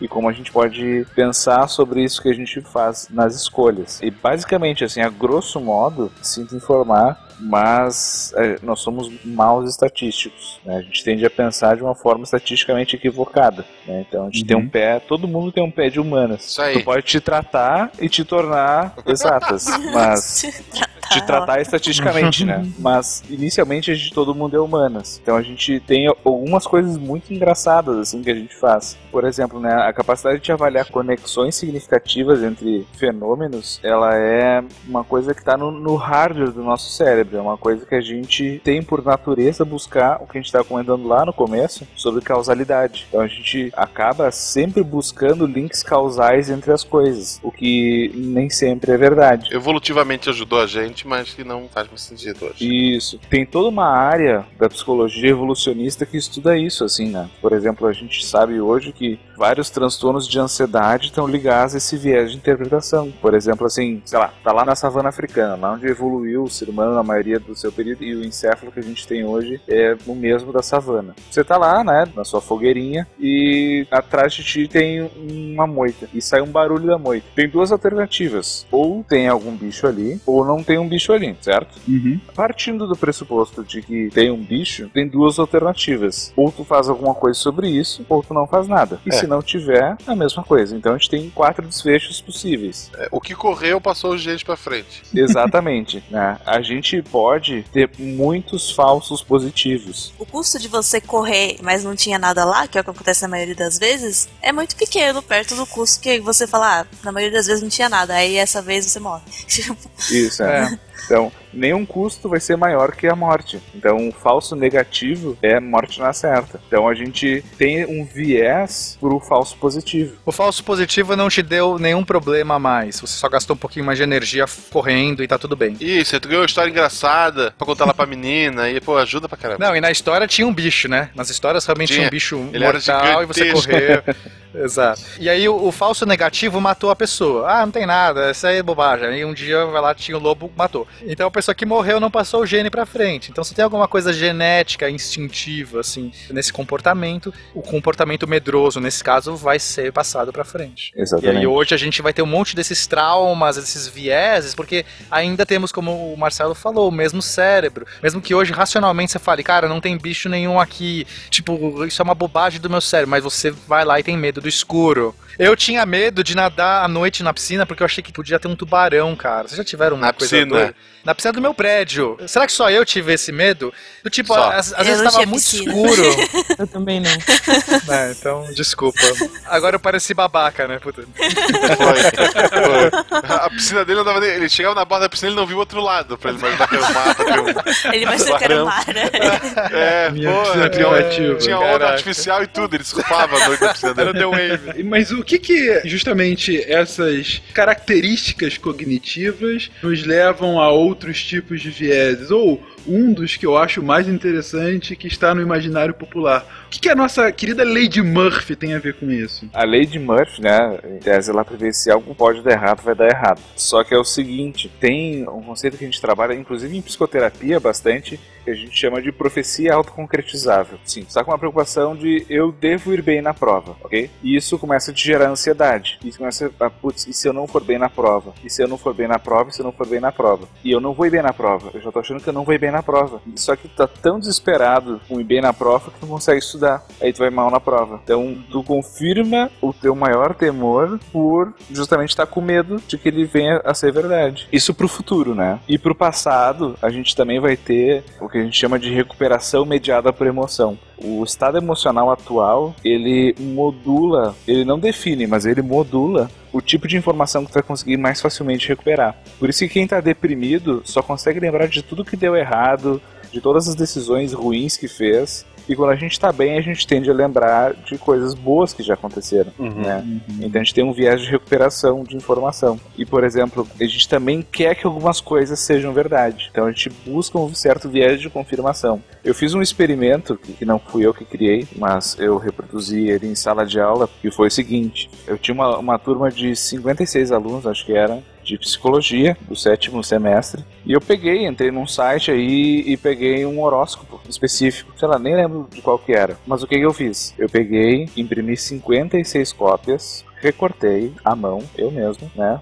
Não basta ser professor, tem que participar, né? Não, se tu é de humana, tu tem que usar tesouro sem ponta e cola branca, gente. Isso é o básico. É, É. tem que ter motricidade fina, né? E botei no envelope, nomeei os envelopes e dei pra cada um fechado e dei o seguinte discurso. Queridos alunos, tomei a liberdade de pegar algumas informações de vocês com a faculdade e passei pra uma amiga minha que é astróloga. E ela fez o mapa astral de cada um de vocês. Só que assim, é uma informação bem pessoal. Nem eu li, tá? Eu tô entregando selado pra vocês. Eu vou pedir que cada um de vocês leia o seu mapa astral, né? Seu horóscopo pra si e não compartilhe com ninguém. Ok, eles abriram, leram, e eu botei no quadro assim: discordo muito, discordo pouco, neutro, concordo pouco, concordo muito. 70%, não, 80% dos alunos ficaram entre concordo e concordo muito. Só que era o mesmo horóscopo. Aí eu pedi, Fulaninha, tu te importaria de ler o teu em voz alta? Aí eles queriam me matar. Mas assim, a maioria achou que era seu, achou que fazia sentido. É do livro do Sagan, não do. É um dos experimentos que ele propõe. ó. E, e foi legal porque é tão genérica a informação e a gente quer que as coisas sejam verdade que a gente acaba assumindo aquilo como verdade. Como tem efeitos mais específicos, né? Como pareidolia, né? Que é a gente vê faces onde elas não existem, né? Então lembra daquela polêmica do rosto em Marte? A gente Sim. tende a ver isso muito agora quando tem o face swap do, do Snapchat ou desses aplicativos que eles acabam identificando faces, sei lá, no- na roda do carro e põe a roda do carro na tua cara e fica um horror. É, é mais ou menos isso. A lei de Murphy nada mais é do que isso, porque você só consegue perceber o fato quando ele dá errado, porque todas as vezes que ele não deu errado, você não se importou com ele, ele não era algo que estava na sua cabeça. Aí quando dá errado, você fala assim, ai droga, toda vez que eu lavo o carro chove. Lei de Murphy. Isso. Porque todas as vezes que tu lavou e não choveu, tu esqueceu. Você nem notou, né? Você não entrou na sua estatística, você só vê quando acontece. Exatamente. É, não, por isso que quando eu tenho. Uma, eu não, vou dizer que é ela porque ela fica brava comigo. Eu tenho uma pessoa muito próxima minha que ela diz: Ah, sempre que a minha avó sonha com, sei lá, o que é específico, é porque alguém vai morrer. Eu faço ela escrever isso. Porque ela me disse isso uma vez e depois, sei lá, um mês depois alguém realmente morreu. Que as pessoas morrem. E, e daí a última vez que ela fez isso, eu disse: Não, anota isso, depois eu vou cobrar isso. Aí ela, ah, às vezes é alguém que a gente não sabe quem é essa porra. Então. Alguém morre, caramba. Mas é a nossa é é essa viés confirmativo. Se não deu certo é porque eu não sabia, não é porque é uma falácia, não é porque é uma, é uma suposição absurda, é porque é uma pessoa que eu não conheço que morreu. Exato. Na- já que a gente tá falando do assunto tão, tão bom, né? Eu acabei de receber aqui uma imagem que diz assim: a vida é uma doença sexualmente transmissível e a taxa de mortalidade é de 100%. Né? Perfeito. ou, ou seja, só, só nasce através assim disso e todos morrem. Há controvérsias também, mas é isso aí. Resumidamente é isso.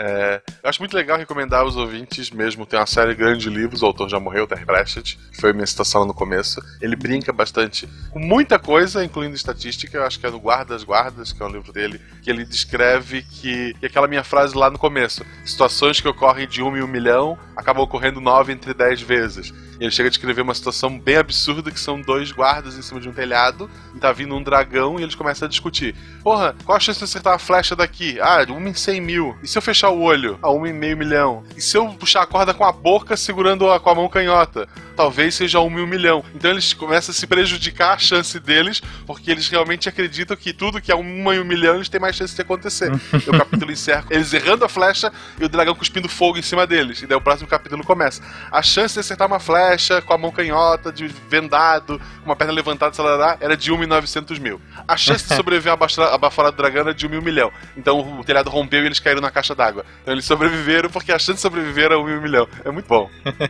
Outro que brinca com a probabilidade, na verdade, a improbabilidade, é o querido Douglas Adams. Nossa, é Sim. demais, Boa cara. parte da série dele é baseada nisso, inclusive um dos conceitos ah, Propulsor, mais né? interessante, que é o. É, exatamente. Que Propulsor é a propulsão- de é, improbabilidade infinita. Que tá ativo no Brasil atualmente.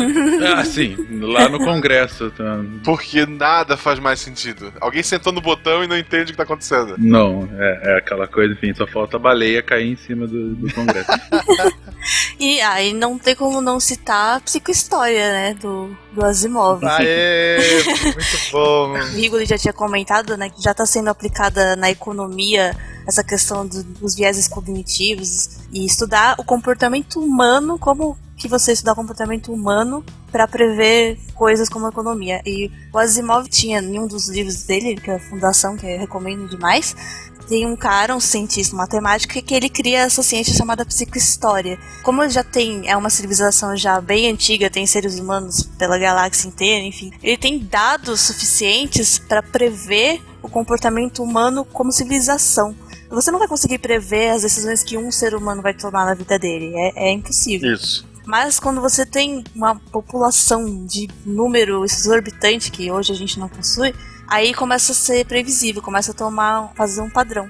E aí, no, no livro ele usa isso para prever em, em, detalhes, assim. Ele começa o livro já falando, ó, daqui mil anos nossa civilização, que é super próspera, vai estar tá na miséria, vai ser... Declínio, é. É, É muito bom. é muito bom.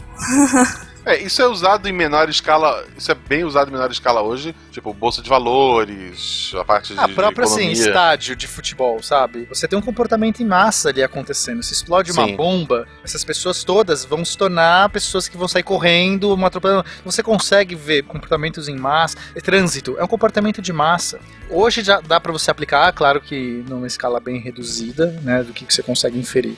Mas, a princípio, o que o Asimov está dizendo é, quando você tem um número suficientemente grande de pessoas, você consegue, é, sei lá, fazer extrapolações para civilização inteira, para onde essa civilização inteira está indo, o que, que vai acontecer, que eventos grandes de grande magnitude vão acontecer. É demais, assim. Né? Tá procurando, na verdade, as leis dos seres humanos, né? Que ele brinca bastante com essa coisa. Tem as leis da robótica. Será que os, os seres humanos têm leis? Né? Porque o Asimov ele dialoga muito com essa questão dos robôs, sobre o que somos nós, né? Se, se temos decisões ou não temos decisões. E se alguém um dia entender essas leis dos seres humanos, talvez aí pode se tornar um bom vidente ou ser um bom cientista, né? É interessante que esse cientista ficcional que criou a psicohistória, ele, tipo, ele já tava velho, falou, daqui mil anos vai acontecer isso, ele morreu, e ele deixou mensagens para serem ouvidas ao longo dos anos, tipo, ah, agora vocês devem estar passando por uma crise assim, e tipo, dando Não, é instruções. né? fantástico, é fantástico. Porque você vai ver o nascimento de uma nova civilização do zero, e você vai ver coisas como religião surgindo, como política, como economia, como comércio. Assim, ele vai criar uma nova civilização, e tudo isso ele de algum jeito previu, né? Esse cientista, ele vai dando. É muito legal. E aí, quando as coisas começam a dar errado, bom, aí começa o conflito do livro, eu não vou dar spoiler. É isso, gente. Acho que finalizar com Asimov é sempre um, um bom fim de cast, né? É sempre encerrar com, com pontos positivos. Agora falta alguém fazer um bom estudo e fazer um bom filme. É, exato. É verdade.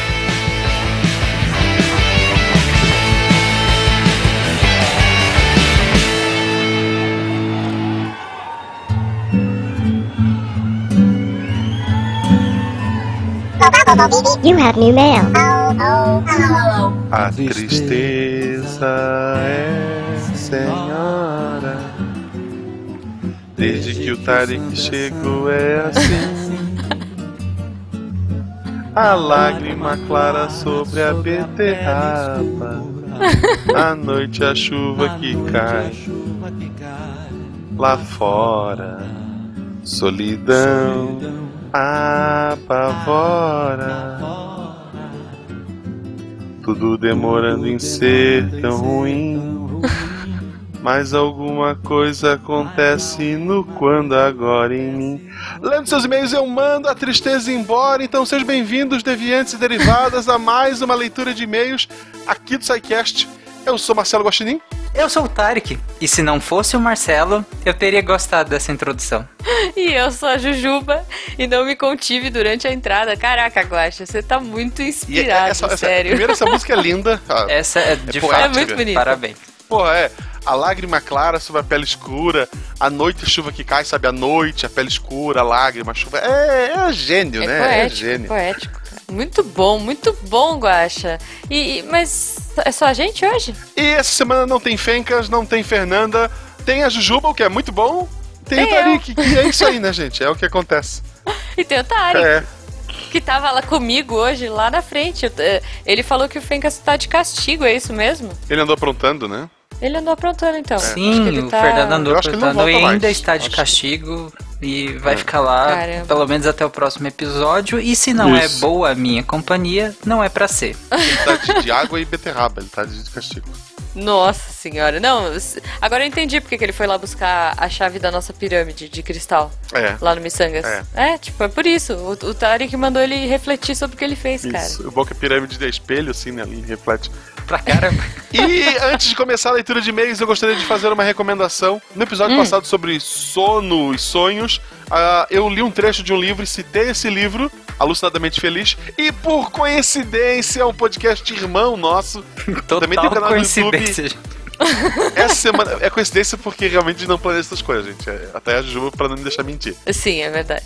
Por sincronicidade quântica, saiu um episódio, Diretor Acadêmico, que é onde eu e a Jujuba fazemos recomendações, onde eu falo Sim. um pouco mais desse livro. O link vai estar no post, dê uma conferida lá, curta, compartilhe e é bem lá. bacana, assim. Normalmente, ó, eu vou falar, galera, toda semana a gente zoa bastante. Esse episódio a gente foi um pouquinho mais sério, né, Guaxa? É, porque é um livro mais tema sério. É assim. legal. Apesar de ser um é.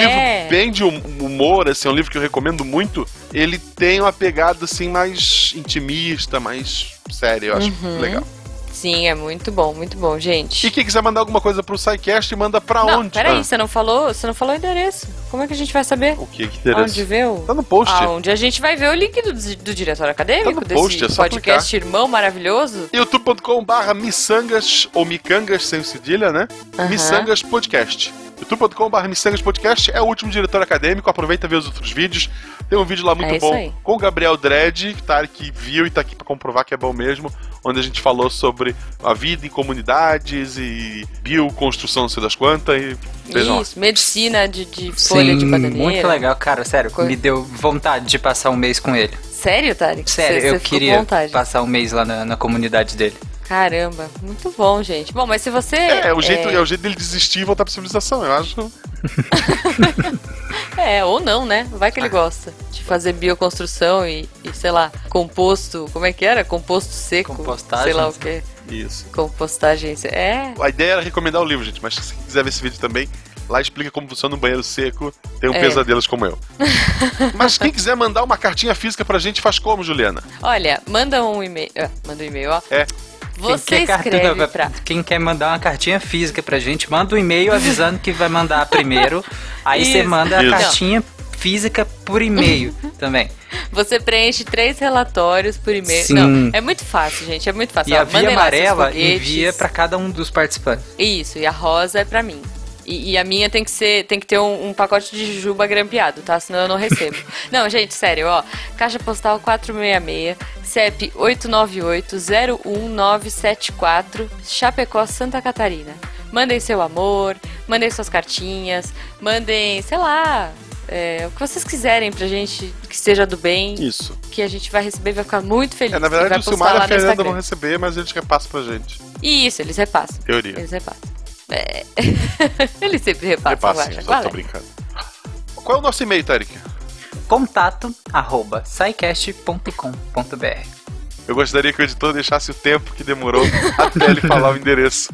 Que é pra ficar claro que ele foi atrás do. do- Claro que eu fui, é porque eu- super rápido eu, né? Enquanto estou aqui com essas luvas, porque está frio, mal consigo mexer os meus dedos, com certeza eu devo tempo de procurar. Tu tá em Goiânia, cara, tá frio quanto? 24 graus? Um, eu estou em Anápolis. Dois, frio é subjetivo. É, também. Mas, Tarek, é que você tem um magrinho, né? Magrinho não Exato. sente mais frio, Guaxa. A gente não tem essa coisa, cara. Camada panda que me protege. É, a gente não sabe o que é isso, Ok. porque a gente Ok. que é magra, assim, coisas comendo mais frio. beterraba mesmo, vocês vão tudo morrer na próxima era glacial. então eu vou ler o nosso primeiro e-mail, que ele é do Denis dos Santos. Não tem profissão, tem 26 Vamos inventar anos. uma profissão pra ele? Vamos, ele é pimentinha. Ah, meu Deus, não! Sério, Tarek, assim, é isso? Isso é humor pra ti. É isso. Senhor Tá bom. Wilson. Dene, então, É, é. o, o Tarek é o seu Senhor Wilson. O Tarek é o senhor, É o senhor Wilson, Wilson. com certeza. Então, nossos amigos Denis dos Santos, profissão Pimentinha, idade 26 anos, ele é triunfo, ele é um cara vencedor. Boa. É, é isso, tu conse- parabéns, olha que piadona. Nossa. Mal posso falar, até porque estou rindo. Ah, vocês. Salve Deviantes e Ave Derivados, o tema do último episódio me interessou particularmente. Durante alguns Hum? anos trabalhei à noite e fazia faculdade. Nessa época dormia apenas duas horas por dia. Eu e o Batman depressivo. Essa é pra você. É, ele tá falando de você, É você. Tarek. Nesse Ai, período ai. pude observar alguns fenômenos relacionados à minha privação do sono. Percebi que eu era facilmente sugestionável a acordar. Cara, isso é perigosíssimo. Totalmente destruído ainda, sendo que até pensar em uma frase por alguns dias, tipo, é, que dia hoje, se tornava um hábito, que mais tarde parecia algo externo a mim. Muitas vezes chegava a vocalizar isso sem a minha intenção. Caralho, que Piavone contigo devia ter muito medo de ti. né? Muito Imagina, medo. ele era tipo um zumbizão mesmo. É, né? Passei de zero. Então, Eventualmente, enquanto conversava com a minha namorada, pô, tu tinha namorada ainda, cara, ela te aguentava? Ou ela te suge- sugestionava de manhã, né? ah, que horror. É, mulheres fazem isso. Cri, cri. Vai, continua. Eu esperei alguém fazer alguma defesa. Você tá pensando em alguma coisa? Não, eu só tô horrorizada.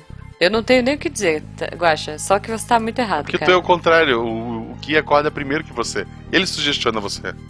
Olha só, será? Eu acho que sim. Caramba. Todos nos sugestionamos numa orgia. É, é, o ser humano não presta. Aonde? Em casa. Não, não, não, não, não, não. Peraí, aonde? Aonde? Na, Gente, eu ouvi isso na mesmo? festa beterraba. Ouvinte, volte aí escute o Tarek falando isso, porque olha, foi épico. Eu nunca ouvi o Tarek falando algo do Eu, tipo. se fosse editor, eu botava várias vezes assim, repetindo. Não. Vamos ler a carta, Eu me gente. perdi Vocês estão- vocês estão completamente. viajando, cara. Ó, que dia hoje tem que ser pra vocês, seus viajantes. Tá, Vai. eventualmente, enquanto conversava com minha namorada, ela me perguntava algo e eu tinha plena intenção de responder. Mas adormecia subitamente e acabava soltando frases aleatórias. Olha aí. Acho que o senhor Jujubo passa por isso também. É, a Jujuba interroga Caraca. ele todas as noites. Ele vai falando. Não, também. e sabe o que é pior? Eu falo demais, né? Eu não paro de falar. Coitado, imagina ele tenta dormir. Cara, Agora, coitado, tudo imagina a namorada dele. Ah, você me ama, amor. Aí vamos supor que o nome dela é Maria. Ele, claro, amo, Joana. Demais. Ah. Não, cara, mas não é nem isso. Tipo, agora. Olha só, Denis, você falando isso agora faz todo sentido, cara. Porque, coitado, eu fico falando, falando, falando na orelha do, do seu Jujubo, a exaustão. E, tipo, ele dorme. E aí ele continua tentando me responder. Ele ainda é simpático e legal, fica sabe? brava com mas ele? faz. Não, Ele dormiu. eu não fico. Não, imagina, você tá louco? Eu gravo e rio da cara dele. Ah, ok. É isso que eu faço. Mas eu mostro pra ele só, claro, mas ele não acreditava em mim. Eu Inclusive, tá ele no final que- desse podcast um, um melhores momentos. Não, não, sacanagem. Não vou mostrar, não vou mostrar. Por último, o episódio mais perigoso foi quando eu estava gastando todo o meu tempo livre jogando Call of Duty. Ih, lá vem. E certo dia, caminhando sonolentamente por um corredor do trabalho, eis que a moça da limpeza surgiu na minha frente e na hora a única coisa que me veio à mente foi facada. Puta Gente do céu! Eu não acredito. Não parece aqueles veteranos de guerra quando houve um barulho sugestionável. Gente, ma- mas o que? O que, que ele fez com a pobre moça? Ele só falou facada, espera. Facada! Não, ele pensou facada. Ó, nesse momento, o que me veio à mente foi facada. Nesse momento, por meio segundo, meu corpo se preparou para investir contra a pobre moça. Gente do céu. Graças a Odin, hoje não jogo mais COD, que é o Call of Duty, né? E durmo Uhum. saudáveis 4 horas diárias. Você tá maluco? Abraços a todos mim- e obrigado pelo incrível trabalho. Gente do céu. Denis, Olha- Denis, olha, eu espero que você não tenha assustado a pobre da moça da limpeza. Que você não tenha dado uma facada Não, eu espero que esteja nela. mandando da cadeia, caso tu tenha feito isso. Não, mas ele não tinha nada na mão. Imagina, tipo, um louco andando na rua e, tipo, ah, fingindo que tava com uma faca na mão. Tipo, sei lá. é- Ou talvez ele esteja num- numa sala acolchoada. Ou ela agora. apontou a garrafa de café e falou headshot. Gente do céu, vocês viajam, cara, sério. Não, olha só, Denis, saudáveis quatro horas diárias, pra mim isso não é nem um pouco saudável, cara. Se eu não dormir pelo menos seis, eu fico muito zoada. Eu fico tipo um zumbi ambulante, assim, more. Não dá certo. Eu sou uma pessoa que precisa dormir e eu fico muito feliz quando eu durmo. Cara, seguinte, pausa esse episódio agora, dorme. É. Hora que tu acordar sugestionável, despausa. Amigo, começa a dormir 8 horas por dia. E para de jogar essas porcaria. Compra um Play 4. Compra o Play 4 e vai jogar Uncharted. Uncharted. Que é muito bom. Muito bom. É. É, ok, deixa eu ler meu e-mail, vai. A gente tá viajando, gente. Ó, meu e-mail é do Jonathan Gonçalves da Silva. Sim, olha só, o Fencas Hum. fez toda a propaganda. Ah, um ouvinte falou comigo no Twitter. Por favor, lê o e-mail dele, lê o e-mail dele. Ah tá, Fencas, a gente deixa pra te ler. Não, eu não, eu não posso, estou de castigo, tá? Que me amarrou aqui. Então a gente Foi, separou. ele implorou. Jonathan, ele queria muito que a gente lesse seu e-mail, tá? Agradeça a ele depois, ele vai ficar mega feliz. Porque você vai falar com ele de novo no Twitter. É. Ele adora conversar com os ouvintes. Sim, ele, ele é, De bem, ele é bem coração, feliz. assim. Ele é muito feliz, ele é muito feliz. Ele gosta de pessoas. Ele gosta de pessoas. É isso. Bom, bom, então o Jonathan, que não é da nova geração. Ah, Meu Deus, uma coitada. Desculpa, Jonathan. cara. Opa, temos mais uma grande piada aqui, gente. Jonathan, o a negócio é o seguinte: você deve estar de saco cheio de ouvir essa piada, tá? Eu te entendo, cara, porque o tempo todo eu escuto das pessoas que eu não quero sambar. Editor, editor, a Juliana não quer sambar. Não, não, não, velho. Ó, olá, galerinha do SciCast. Meu nome é Jonathan, sou programador do Rio de Janeiro. Ouço o cast há bastante tempo, mas será o meu primeiro e-mail pra vocês. E espero que de vários. Pô, muito obrigada, que bom! Primeiro e-mail, olha só. Gostei muito desse último cast de sonhos. Sempre tive muita curiosidade com relação a, esse mundo dos sonhos e o nosso estado mental dentro deles. Só senti falta da citação aos sonhos lúcidos, que é basicamente quando nossa mente desperta para a estranheza dos sonhos e faz com que consigamos controlar o seu enredo. Cara, vocês já tiveram isso? Tipo, sério, vocês já passaram por isso? Tarek, você sonha? Tan, tan, tan. Você sonha? Sim, sonho. E ainda mais porque, como geralmente eu durmo menos, é, eu tenho meus ciclos de sono, eles são mais rápidos, né? Então eu entro em fases Uhum. REM mais rapidamente do que pessoas que dormem muito tempo. Hum. Então eu sim, eu sonho. Às vezes eu deito bem rápido e sonho. E tenho sonhos. Mas ali ele fala em controlar o sonho, né? É, então, é, é, isso é muito louco. Vocês já passaram por isso? Sim, sim, eu tenho PlayStation 4. O último, o último sonho que eu joguei chama Uncharted 4. Boa. Não, cara, mas assim, eu, eu às vezes eu tenho sonhos muito malucos e durante o sonho eu falo, nossa, isso é tão viagem, mas é tão viagem, só que é tão legal e que eu quero fazer um roteiro disso quando eu acordar. Eu lembro exatamente disso, mas eu nunca lembro do que eu sonhei, sabe? Eu sempre sonho que era eu, eu sempre lembro que era muito legal e que era genial e que daria um ótimo curta ou um ótimo filme ou qualquer coisa do tipo, mas eu não lembro o que que era. Foi. Mas ok, então vamos continuar aqui. Uma dica de cast também na área mental que iria gostar muito de ouvir é sobre hipnose. Como funciona, se é que funciona, esse tipo de controle mental nas pessoas. Dá até pra juntar com algo sobre mensagens subliminares. E pô, tô gostando muito da interação pelo Twitter. Posso só falar? Pode, pode, pode. Cast eu sobre hipnose e mensagem sobre provavelmente não teremos, não tão cedo, até porque a hipnose do jeito que mostra em filmes e séries, de fato a gente não tem a mínima comprovação científica de que ex- Tipo, dorme, dorme, dorme, que, de que exista. Mas o termo hipnose ele serve para alguns tipos de sugestionamentos, vamos usar o termo que a gente leu no e-mail passado, que de fato funcionam.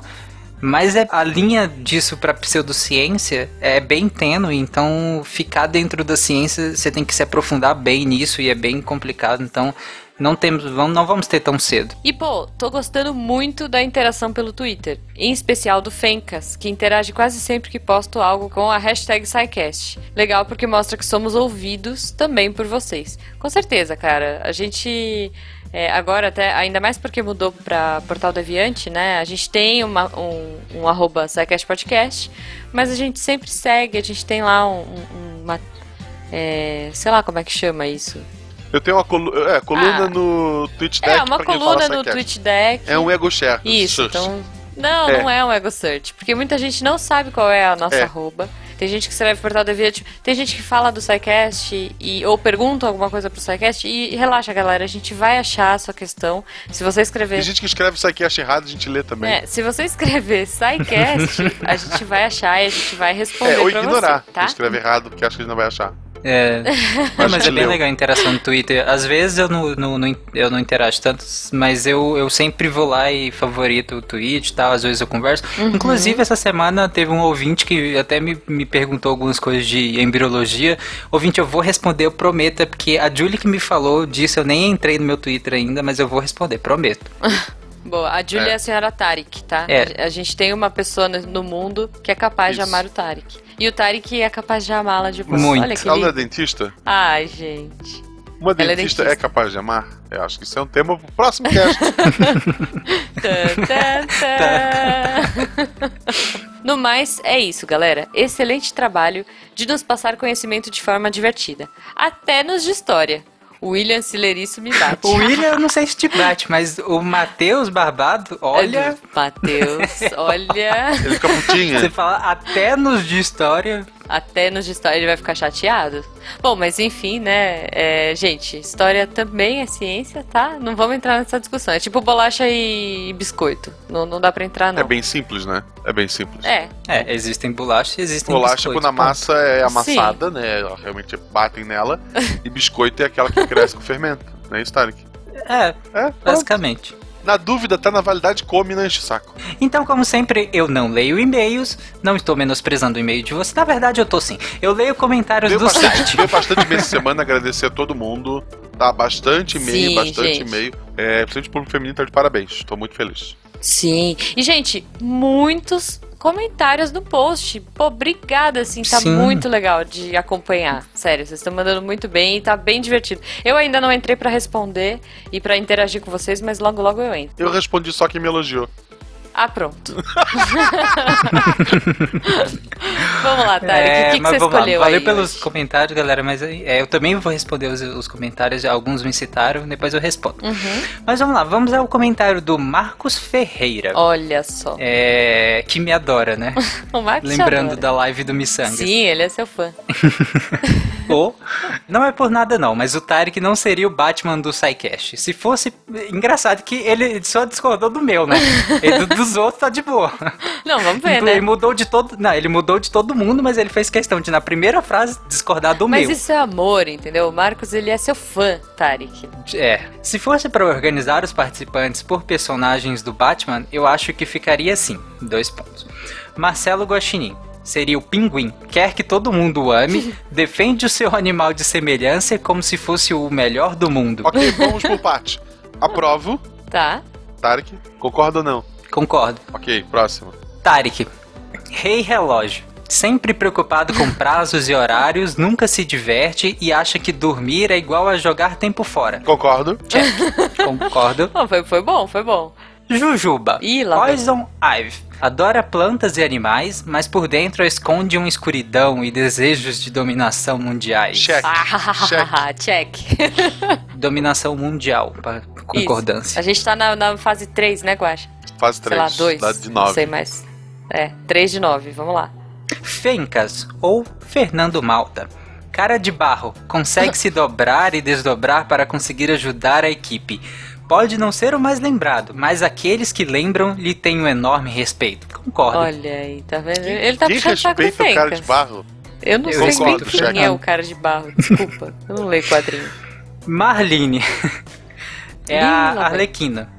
Uma pessoa doce e gentil. Vocês não conhecem a Marlene. Mas algo no meio do caminho a tornou uma sádica torturadora. Ou, no caso, dentista. Eu tô, eu tô em Olha pé na cama batendo Concordo. palma. Caraca, Marcos, você tá mandando muito bem. Exato. Vamos.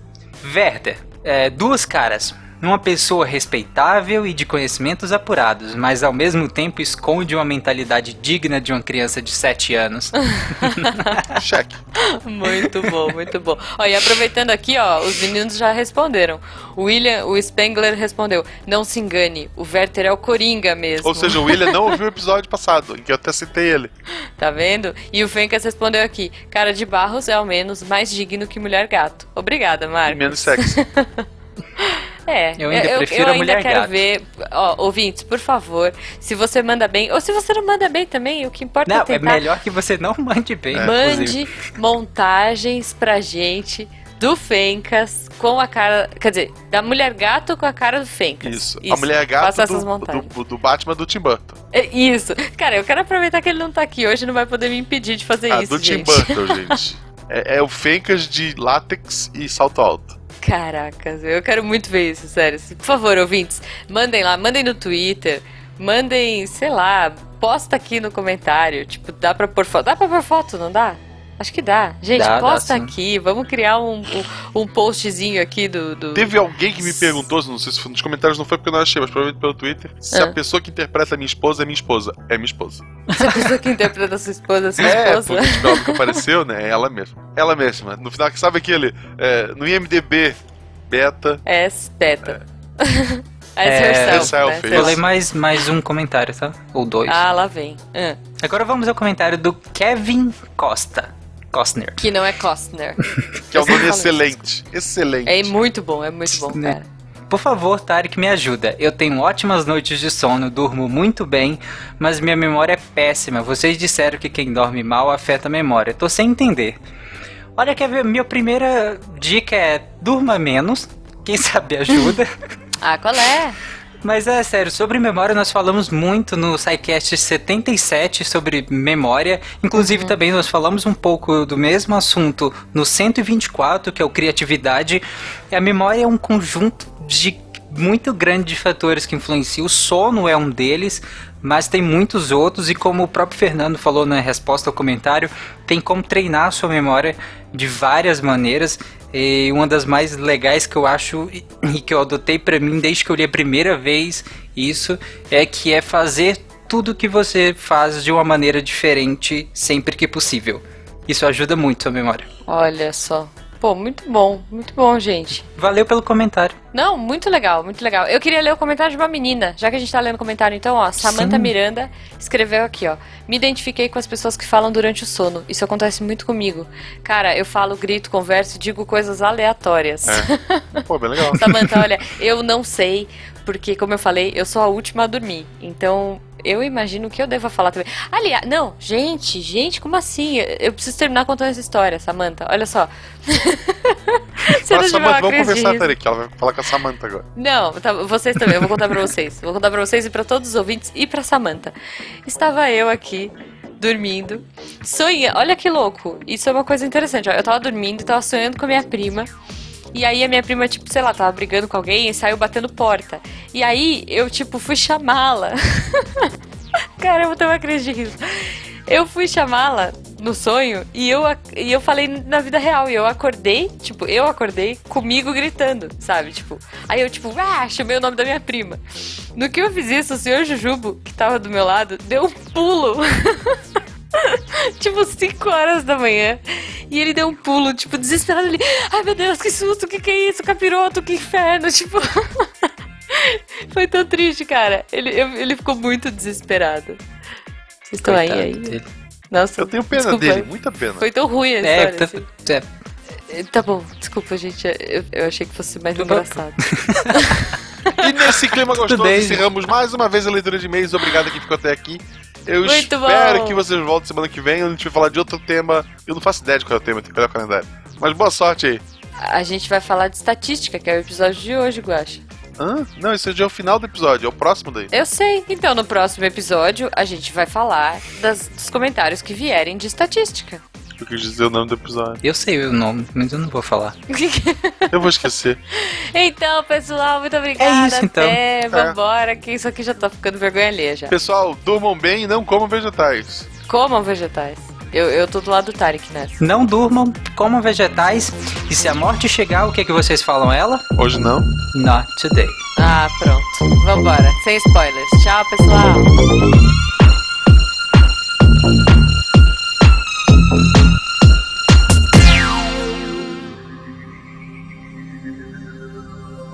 Se a ciência não for divertida, tem alguma coisa errada. Tem que ser divertida. A coisa mais divertida que tem é a ciência.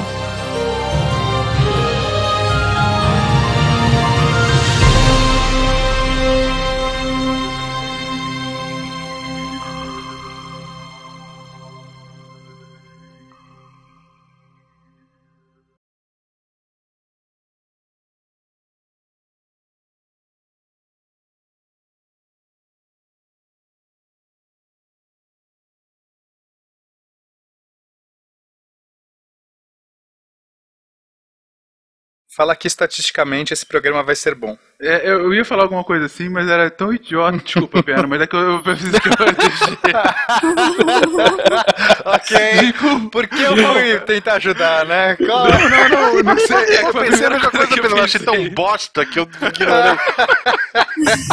tá bom, tá bom, tá ótimo. Eu só, eu só pensei, Tá né? só foi depois que eu falei, cara. Desculpa, mas é que na hora Cara, eu pensei, ah, eu não, tô isso indo é ali muito na ruim. cozinha, inclusive. Vocês podem gravar sem mim, acho que. Desculpa, cara. Este programa foi editado por Tapcast. Edições e Produções de Podcast.